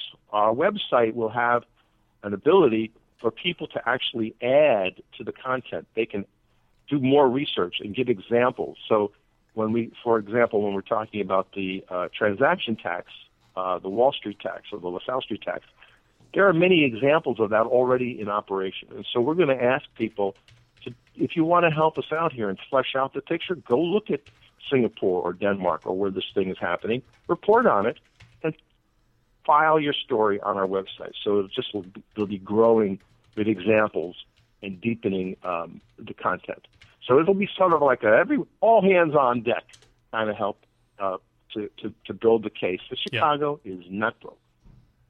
Well, you know, and, and I'm by the way, I'm, I'm right now I'm sharing this again on uh, on my Facebook, and I'll, I'll continue to do that. Um, you're asking for uh, overall ten thousand dollars. Um, having having self published a few books, um, I can tell you that. Uh, for, for you wanting to print five thousand books, um, and you know the all the, the editing that's that's nece- necessary and the and the, the marketing and the, all that this that that's a deal that's a deal. And and we've seen with, with Bernie Sanders you know you know a, a few pennies here a few dollars here and there um, spread over a great many people um, can really make a difference here. Yeah. and especially because because what you're talking about is the government the city government has no intention really of reforming. They need to be dragged down that road, which is exactly what you're trying to do here. And we need and we need to join in uh, join with you in dragging them down that road to any kind of reform. Otherwise, they're just going to keep coming back to us more parking tickets, more red light tickets, more property taxes, another tax on soda, and this and that, uh, ad infinitum. Yeah, and it's part of you know this is part of my work as a civic um, educator, you know, a civic illuminator. I kind of asking the question over and over again. Really is, you know, what is a city for? You know, or or to put it uh, more specifically, who is Chicago for? Yeah, yeah. right? Who makes these Yeah. plans? And of course, a budget is a plan, you know, that that uh, that you know disperses money, but it's basically you know how we get things done, you know, through through, through budgeting. Yeah. But it's it's just sort of asking this question another way: for for whom does the city work? Yeah. And when we visited all these dozens of communities around Chicago with the uh, TIF project, Mm-hmm. you know, we're asking basically the same question: like, has anyone asked you guys what you want to make your community great? With your own money.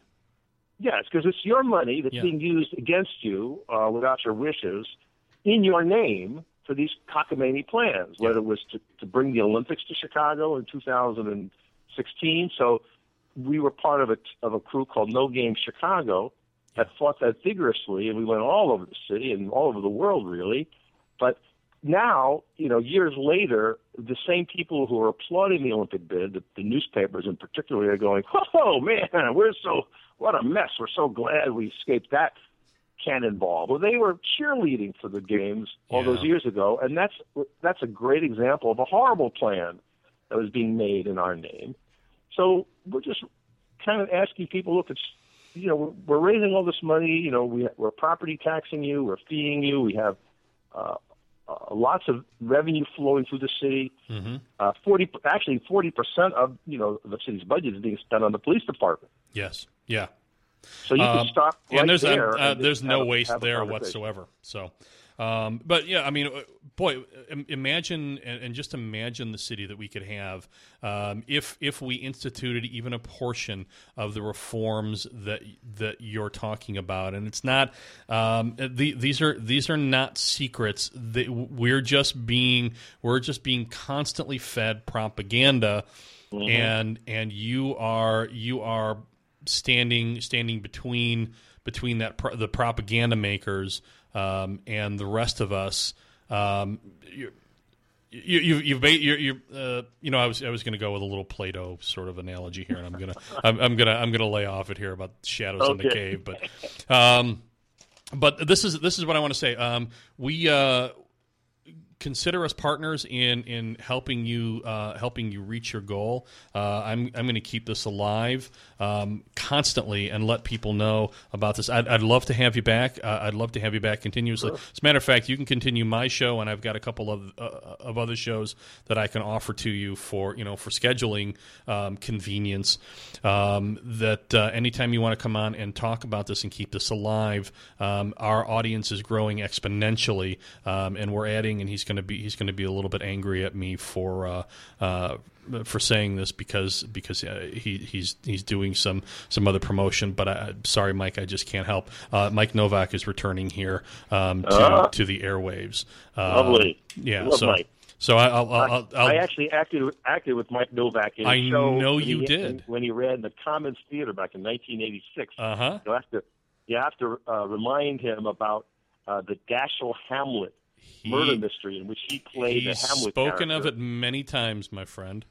Uh, as a matter of fact, he, he he stopped by the old studio when we were all uh, in Civic Lab and saw Yeah. the, saw the picture uh, of uh, that was above your desk. So Right, um, the Civic Lab, a blessed memory. Well, it was that was a two-year experiment in uh, civic uh, space making. yeah, Uh, maybe he'll come back someday, but it was it was good while it lasted. Mike's a Mike's a good man, and, and, and we're blessed we're blessed just to have him hang out here. Um, Cool. So, but uh, but very cool. So so yeah, I'd like I'd like to um, I'd, I'd like to open that door as wide as, as we can for you to help you out. Um, I'd also like to at, at some point have a, have a conversation uh, of maybe how we can help each other uh, in in fundraising and and see what we can do to help uh, as a community help get you to uh, uh, to that that goal, which is a which is a, a small is really a small goal. Um, but uh, yeah, but people can go to uh, www.wearenotbroke.org. Uh, all one word, we are not broke.org. Um, they can link to it on my Facebook. We'll we'll have it up uh, in a number of places. But um, uh, please come back and see us. And, and I, right. I know you're not a big drinker like I am, uh, but uh, but Pat Doobie here, uh, my buddy from Progressive Democrats uh, for America, brought in a uh, a pepper mead that he made. Uh, which is uh, which is spectacular, and, and sure would like to um, tip a glass with you one of these days. All right, my friend. Well, say, say hello to everybody out there, in Radio Land. Uh, this is Tom Tresser, your friendly civic illuminator, reminding you that Chicago is de- most definitely not broke. Glad you're on our side, buddy. Yeah, I can't All wait right, till man. this is All right, Tom. Take it. Take care. Bye bye. All right. Th- This should be common conversation and not just seeping Yes, out in is. little bits. You know, get people to log on. People should be wanting to log on. These are great points. I, I don't know why progressive ideas just have to be limited to. I know. You know, because shooting because out. because progressive ideas don't get out there enough, except on this radio station. Phil Burns, the Rock of Gibraltar of Chicago comedy, joining us. The Rock of Gibraltar. That's in Portugal. Wow, just just based on that reaction, uh, Stony is a I wish I was stoned. yeah coming up here. Uh, in the biblical sense. Coming up here in a little bit more than a half an hour, an all new Flabby Hoffman's Radio Extravaganza uh, with all the uh, the madcap fun um, and chaos of, of that show, uh, followed by Radio Panapuri, uh, and then Bottoms of the Barrel for all of you fans that missed last week's show. Uh, Magic Radio Chicago is going to be a replay tonight. We've got a very large event here um, tonight at seven o'clock for uh, for Que4 Radio. Um, a sort of sort of our, our annual seasonal kickoff party um, for for the station. All the uh, all the hosts and DJs and everybody. Uh, Well, wait, you wait, got wait. You slipped in that little mead talk. This is that's oh. I was dude. I was coming back to it. I just had some business to do here. That's slipping back into the old uh, revolution and beer days. I mean, you sure you want to go that direction? Um, I still like. I, I'm not revolution in beer anymore. Oh, no, we're Uh, I'm not ashamed of it. now. I'm helter skelter, but that doesn't mean I I, I, I don't like a uh, a good beverage. Well, now what about I, I this? don't this is imbibe peppers. in a healthy beverage. What's that? Notice he didn't say adult beverage. Yeah, so I mean, I, I'm one of these uh, beer Because I don't purity consider myself an adult. Yeah, Neither does my who wife. does? Well, one wife does consider her husband an adult. But uh, you know, there's that, that saying, beer purity laws. Well, I'm kind of beer purity laws be damned, which is why I like throwing hot peppers in my alcohol alcoholic beverages. you know, make a margarita mead, throw in some salt. I mean, because everyone throws salt. This in is alcohol. delicious, by the way. Uh, you want to want to talk about a little bit about some of the ingredients here that uh, you got going on? Well, it's a standard honey wine And- called and- a mead, but And I'm getting a little thirsty over here, buddy. well, you know, let's fill that up. But uh, sweet chili. Phil, would you like a little bit? You all right? I don't drink Okay. often. But uh, you know Enough. what? If uh, well, wait a second. It, it might be better if you haven't eaten. Then you get that full flavor, not not hurt by the. I food can't taste. imagine. I can't imagine doing radio and not drinking. Well, that, I started radio. I started radio as Revolution in beer, uh, drinking, and then and then I, Wait, I you didn't stop though. Uh, I never stopped. Ah, jeez. Yeah. Well, this Goes is to bed with the alcohol IV in his arm. This is a Quality- good time to quality, just, uh, not quantity, buddy. Jump in a little thing about. Uh, Go ahead, bro. We ha- we actually have a uh, Chicagoland. Brew this is an award winner, right? Well, we'll see next Oh, okay. weekend. You know, actually March fifth. So up at Only Child Brewing, it's a new brew pub up in Gurnee. I, I, I, I like. There's there's there's a nice pepper spice in here. I would even say, what what kind of pepper did you use? I use uh, sweet chili peppers. Okay, okay. So you know, you go to your local uh, Hispanic grocery store. Yeah, yeah, yeah. You can find Yeah. all sorts of cool. Stuff. I was going to say spices. because you know I've, I've had everything from I, I've had everything actually from from peppercorns. There's a um, there's a local brewery that does a saison uh, that uses um, coriander and uh, and Nice, peppercorn. nice. Um, Well, but you, it's you got jalapenos, you got habaneros. I mean, Yeah. some people will do ghost chilies, but those I will think- blow your socks off. Those are like ruin your palate. Exactly. It's supposed to be kind of balanced. You still get the honey. and that's what I was going to say. This has got you you get you get more of the honey, and it's and it's it's a nice it's a nice wet beverage. So, um, So it's refreshing. one of the you, few but you just get a little bit of that heat at the back of the uh, back of the throat. Oh, well, nice. hopefully it's not not overpowering. I was actually Not going for balance. here. Not at all. Not at all. So uh, yeah, actually, we have uh, 320 entries in the brew off. It's part of Wow. the Midwest Homebrewer of the Year Yeah. competition, which goes This, through. this, by the way, would, would also be a. You, you mentioned margaritas would be a very good base for a margarita. well, I'll just have to bring that into one of these shows. Margarita meat. Tell you what, you, you, you bring you bring this, and and we'll mix it. I'll I'll, I'll make my homemade margarita, and we'll mix it. Oh, wow, this sounds like a plan. All right, This might be a match. let's do it, man. All right. So That will be the that will be the show where you talk to people from Alcoholics Anonymous. so we can't have people still submit entries. It's a little too late for that. But if anyone actually wants to attend the Babel Brew Off, Yes. you're welcome to stop in. It's uh, Saturday, uh, March 5th. It's uh, basically all day after 9 a.m. Mm-hmm, But if people want to come in 3, 4, 5 p.m., you know, finishing up the judging, Cool. have, you know, raffle auction, meet good beer people, Mm-hmm, learn some homebrewing tips. You know, um, Only Child's a new brew pub. We're trying to support all the brew pubs up in Lake County. You know, it's not thing. just about Chicago. We got we got sir. a showing up north as well. Uh, yes, you do. So uh, Babel's our homebrewing club, and you know this is uh, 20th year of the Very cool. club. Yeah. and you know I, I like to th- throw in some meads with all these beer geeks. So. Oh, this is this is delicious. Yeah. This is this is very very nice. It's, it's got a it's got a nice pretty kind of. well, kind we're of on the air, but you don't need to lie. margarita Yeah. color. No, no, it's got it's got a very pretty um, translucent uh, golden, um, like I said, sort of a margarita, a pale green margarita flavor uh, or color rather. You know, Um, most people won't try it if it has peppers in it. You know, they just like, oh God, why would you put peppers? I in had, a- you know, the alcohol?" the, the uh, uh, by the way, uh, next week um, at, a, at a closed event, uh, at a private event, uh, the Field Museum uh, is going to be uh, be holding a taste testing. Is this the after hours event there? Yes. Okay. For for the Incan uh, for the Incan beer. Yeah. Um, that uh, hasn't been brewed for a thousand years. I like historical brewed. I will. Beverages. I will let you know the moment I walk out the door from there because I'm, I'm on the guest list. You will be walking, right? I I will be walking. All right, yes. all right. Um, but um, but I'll let everybody know how how that thousand year old beer recipe is. You know, hopefully I'm- I'm it's not excited. a bottle they found a thousand years ago. Hopefully, No, they're- no, no. Actually, what what they did is is from from broken shards of uh, of ancient pottery. Uh, they did chemical analysis and figured out um, figured out the the ingredients, and then a local brewery um, in partnership with the Field Museum is brewing this beer. And I'm not sure if it's going to be a limited run or if it's going to be be an ongoing thing. But um, e- either, either way, um, I can guarantee you, um, I, I, and I'll, and I'll try to get a hold of some. And have it here in the studio, and we'll do a we'll do a taste testing in the studio as well. Um, but uh, but I get to I get to go, and I've always wanted to do this. I've always wanted to get into uh, into the Field Museum after hours and just sort of Well, run up and down the halls and scream. No, I, no, I did no, no. see one of Revolution's beers in the aquarium. I'm wondering if they have the same agreement with the Field Museum, and if They could. a collaboration with them. They could. I don't know, but this this sounds this sounds very interesting. But I did uh, from our friends. Is it um, Five Rabbit? Oh, uh, yes. Out out in out in the suburbs, uh, had a uh, did a limited run on a grasshopper beer, a beer. Was it just the legs or the whole grasshopper? No, it was whole, the whole grasshopper is brewed from grasshopper. Uh, and uh, and I, I uh, the beer temple up on Elston Avenue here in Chicago. I stopped by. Uh, they were doing a taste testing of it. Um, it was it was pink in color and crystal clear. It had a had a nice had a really nice fine um, um, carbonation to it, almost like a like a champagne carbonation, and it had a it had a salty sweet taste.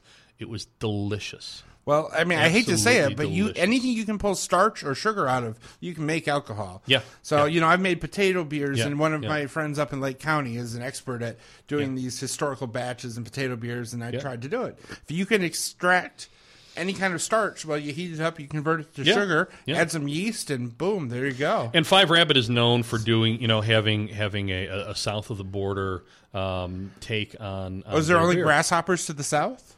No, no, no. But you know, you it, you know, it's it's in, it's endemic to that region. Nice try, by the way.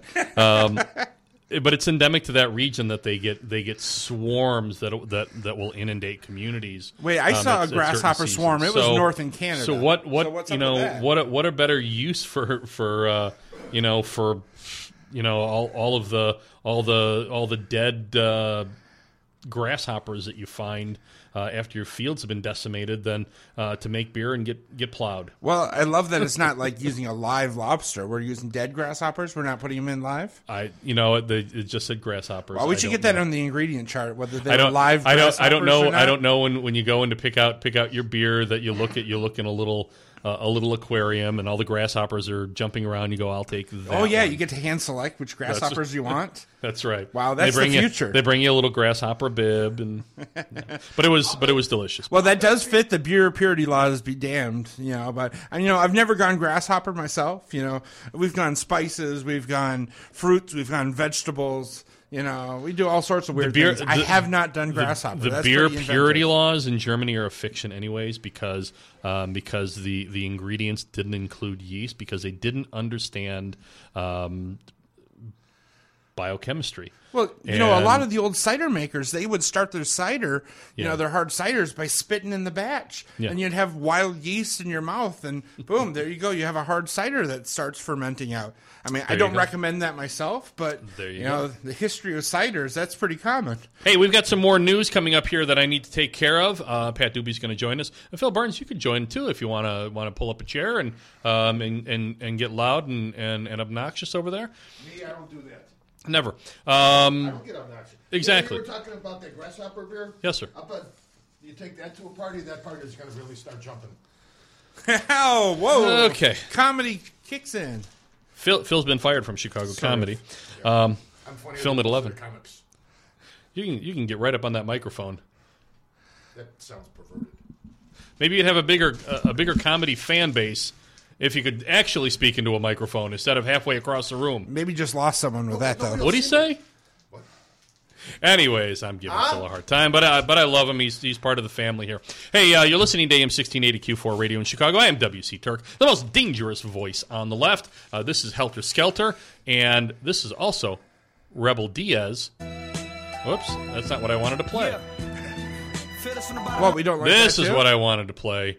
This is called a trillion. No bailout for Wall Street crook- crooks. Wall we'll be right Street back. tumbled again Monday. The Treasury Department has formally asked Congress to approve a $700 billion bailout of the financial industry. The Bush administration proposal could be the largest government bailout of private industry in the nation's history. Some analysts say the final cost to taxpayers could top $1 trillion. $1 trillion. $1 trillion.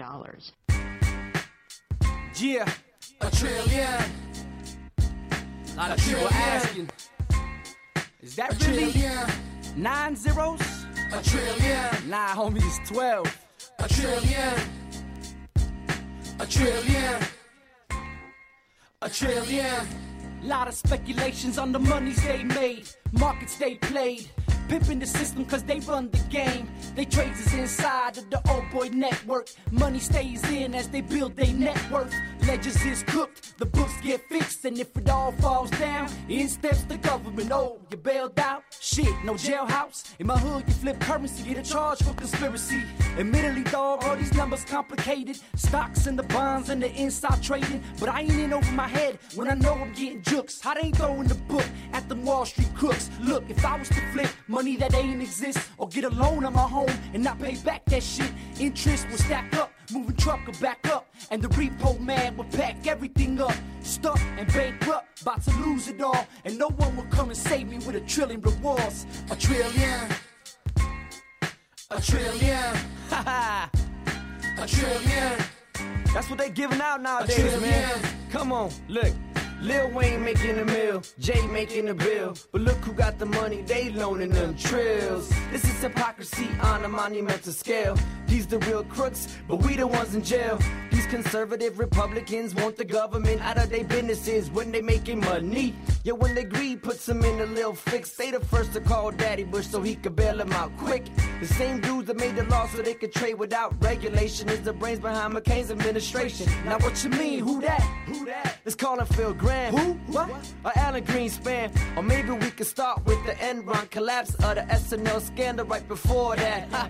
It's not complicated, just do the math. I have to inform it as part of my craft. 85 billion to save AIG. They could have gave us health care to fight HIV. So they gave financial freedom to Charles Keating. While we lived a nightmare, they was American dreaming, making a trillions.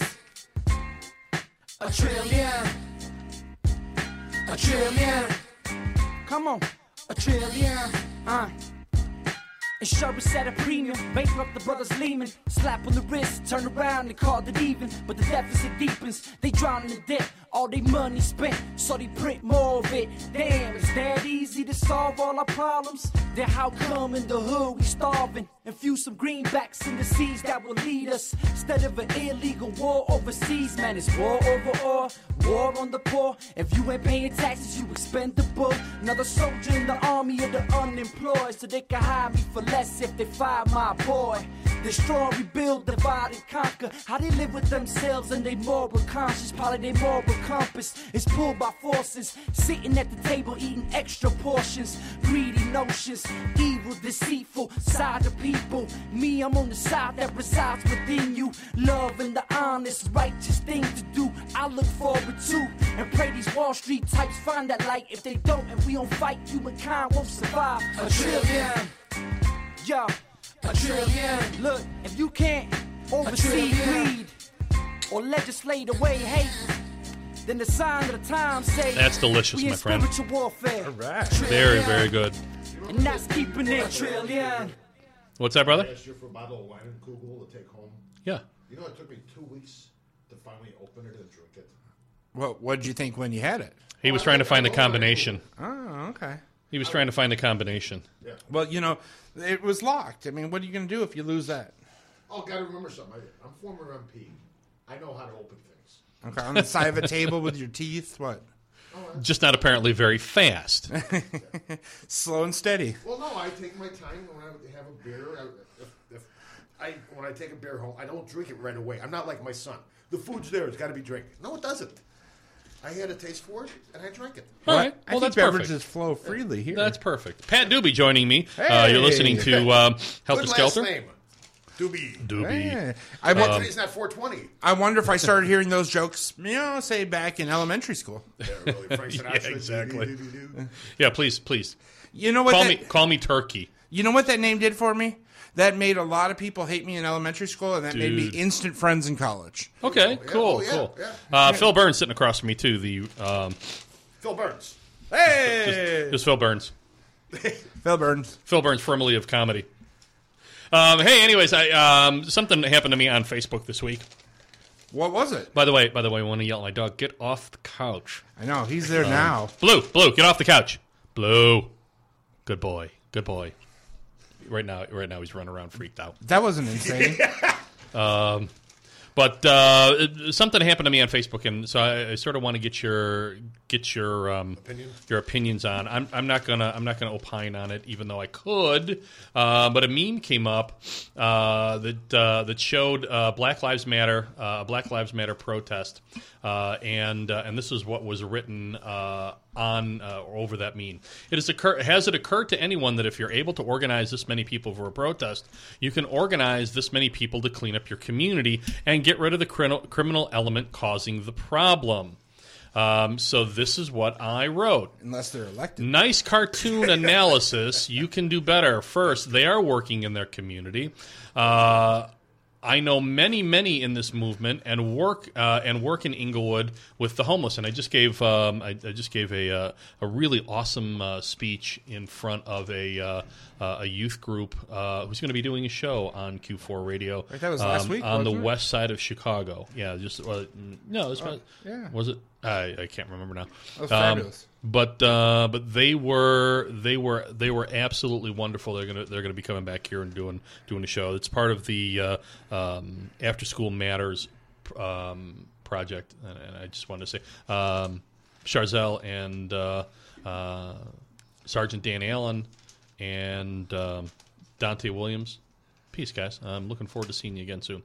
Uh, today, I'm giving a speech uh, to a youth, group on the West Side. Second, stop blaming the cancer victims for decades of abandonment, uh, no jobs, and uh, systemic severe racism, at least through the 1960s. Even if it ended then, what about the recovery time hampered by numerous recessions? Blacks, did you know, were not allowed to participate in the GI Bill after World War II? Did you know that? Okay, they couldn't. They couldn't go to couldn't go couldn't go to college. They- So even if they served, and Right, and and many blacks served in combat. Um, many of the uh, have you seen Saving Private Ryan? Many of the uh, the LST um, and landing craft uh, pilots were African American. Look at the, the uh, Red Tails, the Air Force. There Army you Air go. Force. I'm sorry. Yeah. Air Force came Yeah. after the Army after World War II because Yeah. The Air Force was normally called the Army Air Corps. the Tus- Tuskegee Airmen. Yes. Um, Yep. Even if it ended then, uh, uh, so uh, after World War II, which built America's, uh, America's white middle class from the Depression, that meant no college help, no housing loans, VA loans, uh, not allowed. How many whites would never have climbed out of the Dust Bowl and the Second World War if not for that benefit? Be better, brother. We're only continued. Uh, we've only continued blaming the symptoms instead of treating the source of the disease. This was the reply that I got back. Nice. Thank you for setting me straight. Cartoon analysis. Uh, in quotes. You throw you throw out all those facts as if I denied them with my sarcastic comment. Yes, he did. He did, yes. Um, uh, get a large group of people together and great things can happen. Your arrogant words have little to do with the hatred directed at the police. All police are not racist and or bad human beings. Systemic discrimination was and still is a major problem. But the point of the post and my sarcasm was to do something with all of that motivation. Even anger and hatred can be channeled into something positive, as if Black Lives Matter wasn't positive. That was my addition. Like uh, like bettering your neighborhoods and their life situations. It's hard to do that when you can't afford food from month to month. That's also my addition. Um, I said I wasn't going to uh, going to uh, opinionate on this piece. Changed my mind. Change that. Changed my mind. I never thought anything other than uh, that all of that energy could be put to better use uh, than stopping traffic to make a point that is already obvious. And this is my this is my rebuttal to that. You need you need to shut down everything if you're being oppressed if the rest of the society doesn't feel the pain of your oppression, make them feel it. Again, uh, and this is again me, and I'll go back to this this other person's statement. Um, if you're standing with your back to a cliff, how far are you going to back up before you start pushing and asserting yourself forward so that you don't tumble off that cliff? We Every- need more people to fight before it gets to that point. Every positive protest needs to have and needs to hold the specter or the potential for violence if the authority, if the state, if the if if the authorities choose the path of oppression. It's the one thing you have. You know, it, it's a, it- we, we we argued this point forever against the Russians. Mutually assured destruction. If they make a bomb, we have to make two. If they make two bombs, we've got to make four.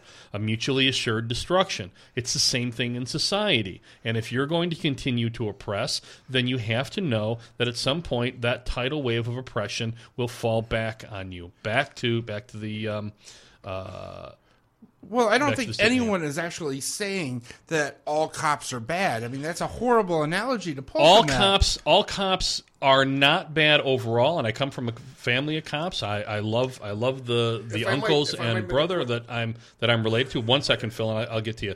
Um, but here's here's the thing.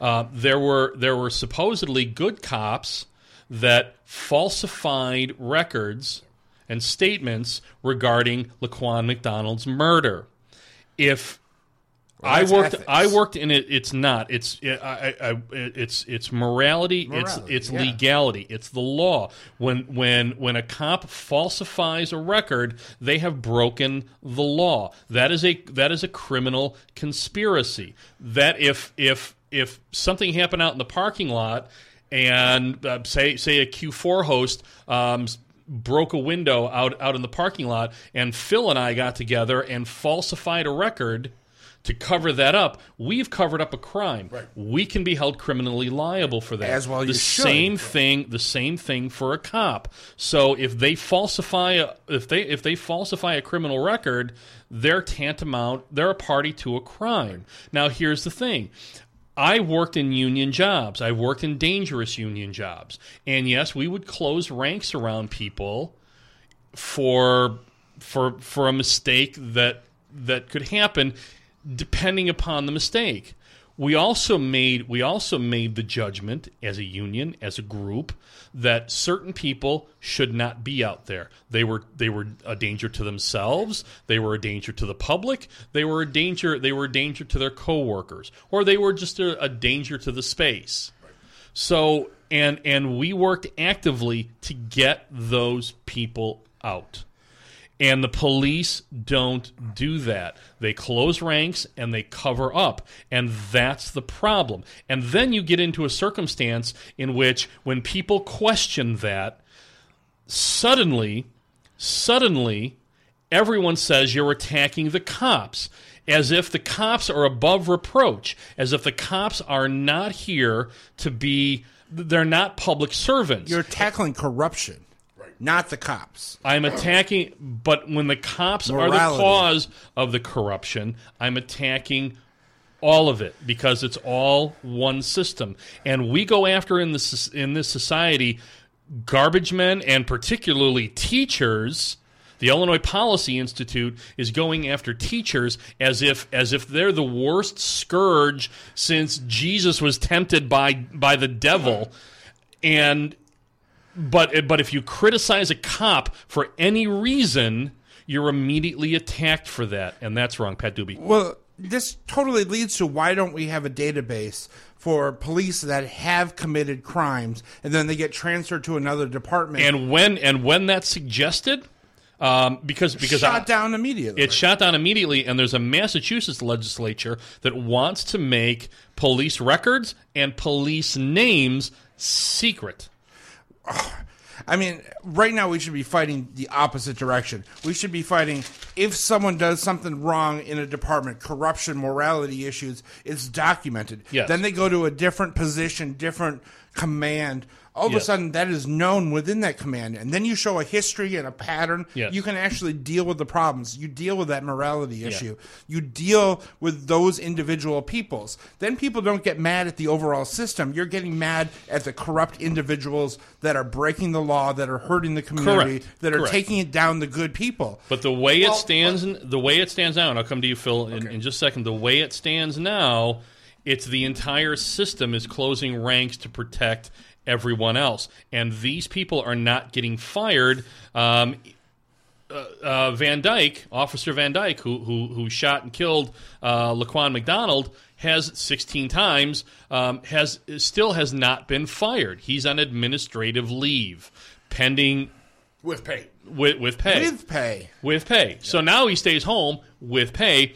Pending the outcome of, of whatever trial, even though it looks like Anita Alvarez has already skewed that. And why is she with, still in with office? A, it- precisely. Let's get Kim Foxx in Precisely. there. you know? Well, let's. I let's don't like the sounds of either one of them, to tell you the truth. Well, you know From what? I've seen about. but Phil, you wanted to make a point about this. Um, you were talking. Okay, number one, um, you said all cops are not bad. Not Yes. all cops are bad, Right. but the only ones you hear about are like this guy Van Dyke. Mm-hmm. Okay, the the cop that beat the crap out years ago. The the cop that went into a bar and beat the crap out of a female bartender for no Yep. reason. Down here on what was it, Rush Street or Right. Yeah. Okay. And it was after closing. Yeah. Okay. See, I've talked about this on another show. You need to have better psychological evaluations of who wants to become a cop. Yeah. Number one. Yeah. Number two, and I, I don't know why they have it, but they have an IQ limit to become a cop. They have a maximum. they they have a maximum. They have Why? a maximum. Yeah, The exactly. smarter you are, the more common sense. Well, okay. Well, wait they want you to Just fall in line. because. You're intelligent doesn't mean you have common sense. True. The Okay. difference is is it a system and you have to fall in line, or can you stand out there and do the right thing against that organization? Okay, as a patrolman, you have to follow. You have to be basically a sheep to the shepherds. Yeah. But once you get out of uniform, plain clothes, detectives, whatever. Yeah. You think for yourself. So you're saying morality exists outside of your work, but not the at plane, work? the I the, didn't say the, that the at all. detectives, the detectives that went into the Burger King to erase the videotape. That was immoral. and and who and who later on went back and threatened the manager of the Burger King Right. For testifying before They're a just grand as jury. much at fault. They're Yeah. just as much at fault, Yeah, and no, I that's agree the with thing. that. But the if thing is, is that civilian cops, or cops anywhere, yeah, cover for each other unless it's a blatant, blatant Yeah. screw up where Yeah. a cop costs another cop his Yeah. life. Or it- Yeah. they get in the media for something. If it's covered up before it gets to the media and people don't know about it, then they kind of just make it disappear. Right. Well, that- Anita like I said. Alvarez, who Yeah. backed out of coming on on this show at the last minute, uh, one of the things that I told her or Sarah Daly, her her press person, was there is nothing, there is nothing. You're a public servant. You don't get to tell your boss, "I don't have time for you." You don't get to tell your boss, "I'm I, I'm withholding evidence. I, I have no comment." I want you know. Uh, Anita, I want the Johnson file on my desk uh, by by twelve. I want to know what happened with that contract. Well, I, I have no comment. Well, then you're fired. You know, in, in any other office situation, you'd be fired Right, yeah, exactly. if you tell your boss, "Screw you," Right. and that's exactly what Anita Alvarez and a lot of these police officers ha- ha- have told have told the public who employs them and whom they're supposed to be a servant of. Screw you! I don't have to account to you. But but we're also told we're also told by the same media that gives them coverage that we're to go after teachers tooth and nail. And not question any of that. And we just talked with Tom Tresser, um, only to find out for for for a thirty million dollar budget issue, they're going to lay off more teachers on the South Side. Um, but but there but the city is going to give sixteen million dollars to a billionaire developer to put up luxury high rises, ostensibly because and I can hear WCPT or Wayne Besen saying this, or even Dick Kay, who I like. I, I generally like Dick Kay, but sometimes he's dumb as a as a brick. Hear Dick Kay because he said this to Tom Tresser one time. Well, what about the jobs that are created? Jobs. well, they're they're all minimum wage jobs. They're they're they're jobs for so rich people are going to move into high rises so they they can be closer to shopping. Um, or Not local positions. Exactly, but but all the jobs that are going to be created are going to be either short-term construction jobs that go away, or or they're, they're or or uh, they're going to be minimum wage jobs of people who walk their dogs or park their car or their doorman or, or or or this this this this other crap. Well, none of that helps anything. Not sustainable jobs. They're not help the sustainable community. jobs. They're not. They're not. They're not. They're not manufacturing jobs. They're not jobs that actually build a community. They're jobs that allow people to tread water and not to freaking starve to death. And and For a and, short and even time. even then, not so much. Yeah. So, anyways, But I you need. know what's but yeah. you know what's ironic? You were talking about how we pay basically the cops' salaries. yes. Think about it. So do the cops. They pay ta- they pay state taxes, right? Of course they do. They they're paying themselves. So why don't they look at that and say, "Hey, wait a minute. I'm paying myself to do a job. Yeah.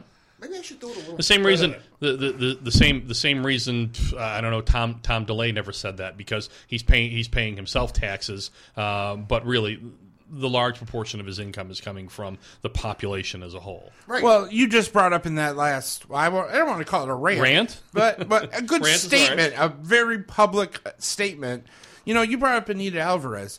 Brings up one of your past guests when Brett was in here talking about the NATO three. Yeah. You're talking about a group of kids that seem very innocent that basically were taken advantage of and were found innocent on all federal levels Yeah. but because there was so many resources invested on a local level well they had to prosecute and then give themselves awards to move up the food chain Yeah. you know have the judges get better judgeships and have them you know promote themselves and talk about how how well they did do we want people that support themselves or support the community Exactly. Hey, I've, I've just got a couple minutes left. There's a couple of stories I need to get to before Flabby walks in the door here in just a couple of minutes. One is a proposed Illinois uh, law. I need to set the record straight because Wayne Besen was an idiot about this yesterday on on uh, on WCPT. Uh, the pro- proposed. That's why you should be listening to this show. this one Uh, proposed. I'm gonna I'm gonna break it today because I'm pissed off. Helter Skelter. Proposed Illinois law would deny support for mothers who don't list fathers on birth certificates. Two two Illinois Republicans, Representative Dan, uh, Keith Wheeler, who I'm going to talk to this week, and Representative John uh, Cavaletto, who I'm also going to talk to this week. See if I can get him on the show for next week. Um, either that, or I'm just going to make fun of him for two hours next week. Uh, have introduced a bill, uh, since referred to as the Rules uh, Committee, to amend state birth certificate rules by denying financial support from single mothers who don't name the child's father on the birth certificate. First of all, Wayne Besen was wrong about saying that this is a religious thing and blah blah blah blah blah. That's part of it. The other part of it is is that now with with with minority populations and and undocumented aliens asserting their rights and and and a good portion of the society beginning to stand up and and support and protect the rights of undocumented uh, don't call them undocumented aliens. Well, I mean, But these are people. They're- they're You know, people, these are but- people. We have the melting pot. But but hold on. So so so this society the oligarchs need to find a way to create another tier of of labor that can be used and abused, and that's by creating non-people. This happened in Bosnia two years ago, and we covered it live on the air. We talked with people on Bosnia uh, in in Bosnia, and I, I'm I'm, I'm going to bring this up here in just a second. Here it is. Uh, in Bosnia, protest over IDs traps hundreds in parliament. This is what we should be doing here. Uh, the, uh, it was called the so-called baby re- uh, revolution. This is from the New York Times, June seventh, twenty thirteen. Dan uh, Bilefsky. Uh, it was dec- it was a decidedly Balkan revolt and a rare explosion of people power in in one of Europe's poorest and most most ethnically divided countries. About fifteen hundred lawmakers, government employees, and uh, foreign uh, foreign guests were were finally freed in the early, early hours of Friday morning after thousands of irate protesters had formed a human chain around the Bosnian Parliament building in Sarajevo for 14 hours to de- uh, demonstrate against an impasse over a law on identification documents. Women with babies in carriages, and and the, the, the images of this were unbelievable.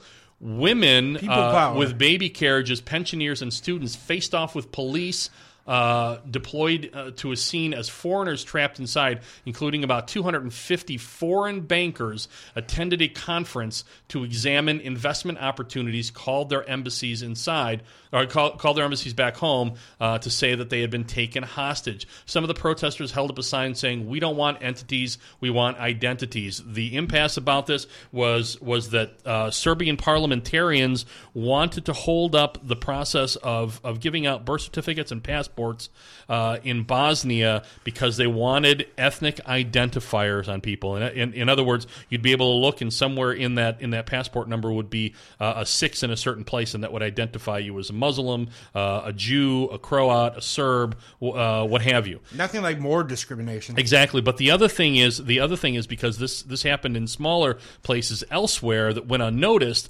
is is I believe the oligarchs trying to create another tier of people without identities that they can exploit. Um, so that was that was one story. I've got one more story. I'm gonna I'm gonna hopefully get to here before uh, before Flabby walks through the I door. love that people power. I love people. And then I'm going to take a up. deep breath. And by the way, this mead man is awesome, dude. Really, It's, well it's your passion, not the mead. But thank you. Well, okay. That uh, you know what? They, then they then they work they work together.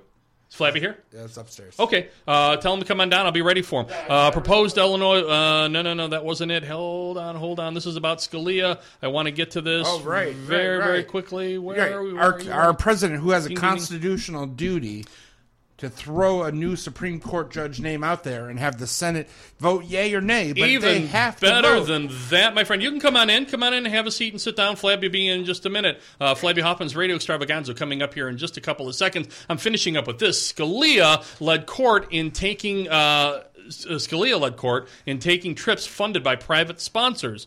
Antonin Scalia was the longest tenured justice on the Supreme Court uh, and the country's most prominent constitutionalist, quote unquote, uh, my quotes. Uh, but another quality set him apart. Among the, the court's members, he was the most frequent traveler to spots around the globe on trips paid for by private sponsors. When Justice Scalia, uh, Scalia died two weeks ago, he was saying again for free at a, uh, at a West Texas, uh, staying for free at a West Texas hunting lodge. The mead's catching up with me, owned by a businessman. Uh, when he died, to uh, let's see, the, through the trip. Uh, uh, though the trip uh, has brought new attention to the justice's penchant for travel, it was in addition to the 258 subsidized trips uh, that he took from 2004 to 2014. I'm going to go all the way down to this one. By the way, the uh, the the the the person that he um, uh, that he the the resort that he was staying at, uh, owned by a guy named uh, Poindexter, JB Poindexter and Company,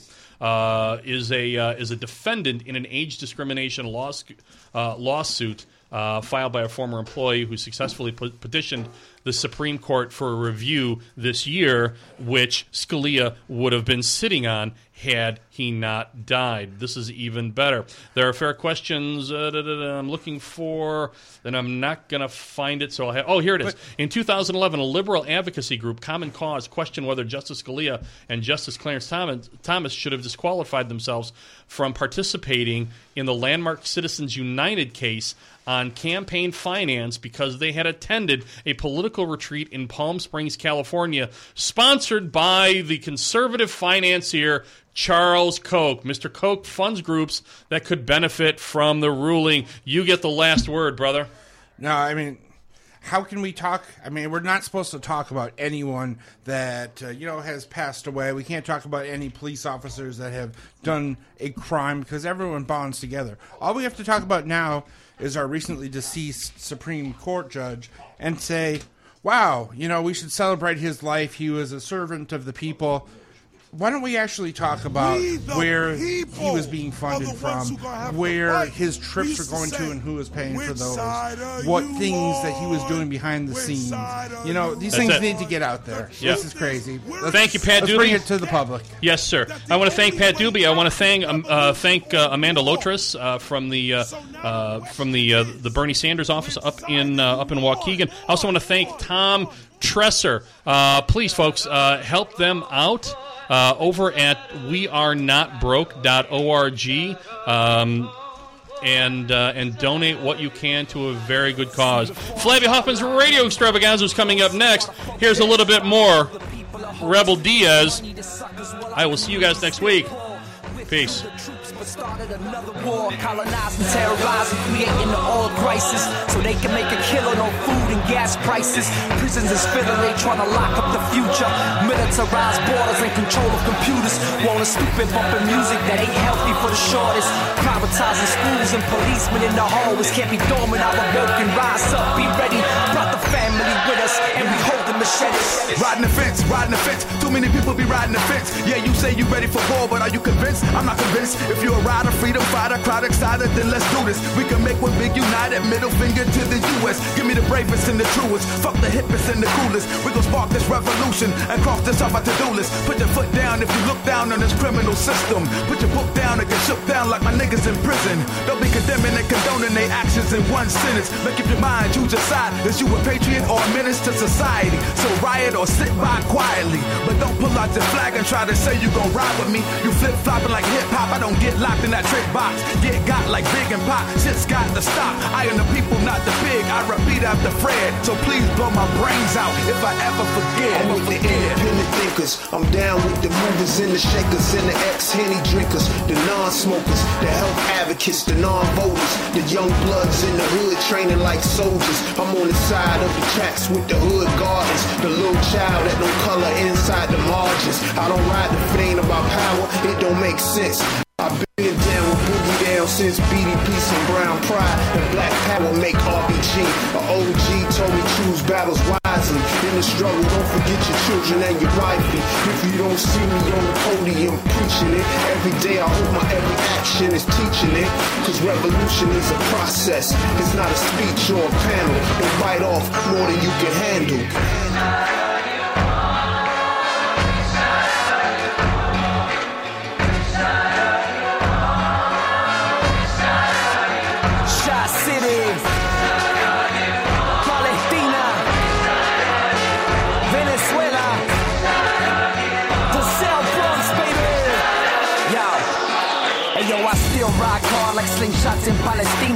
Todos los estudiantes por educación gratuita. I'm with workers uprising and the right to unionize. We ain't crossed the border, so you better legalize. I'm with La Peña del Bronx. I'm still with Victor Toro, cause gentrification is polluting my borough. So bro, never. South Bronx forever. Decolonize the block, make your neighborhood better. I ain't down with the rich, I'm more Richie Perez. Don't talk to grand juries or cooperate with feds. I'm with students, doctors, janitors, teachers. We need living wages, but they don't pussy. One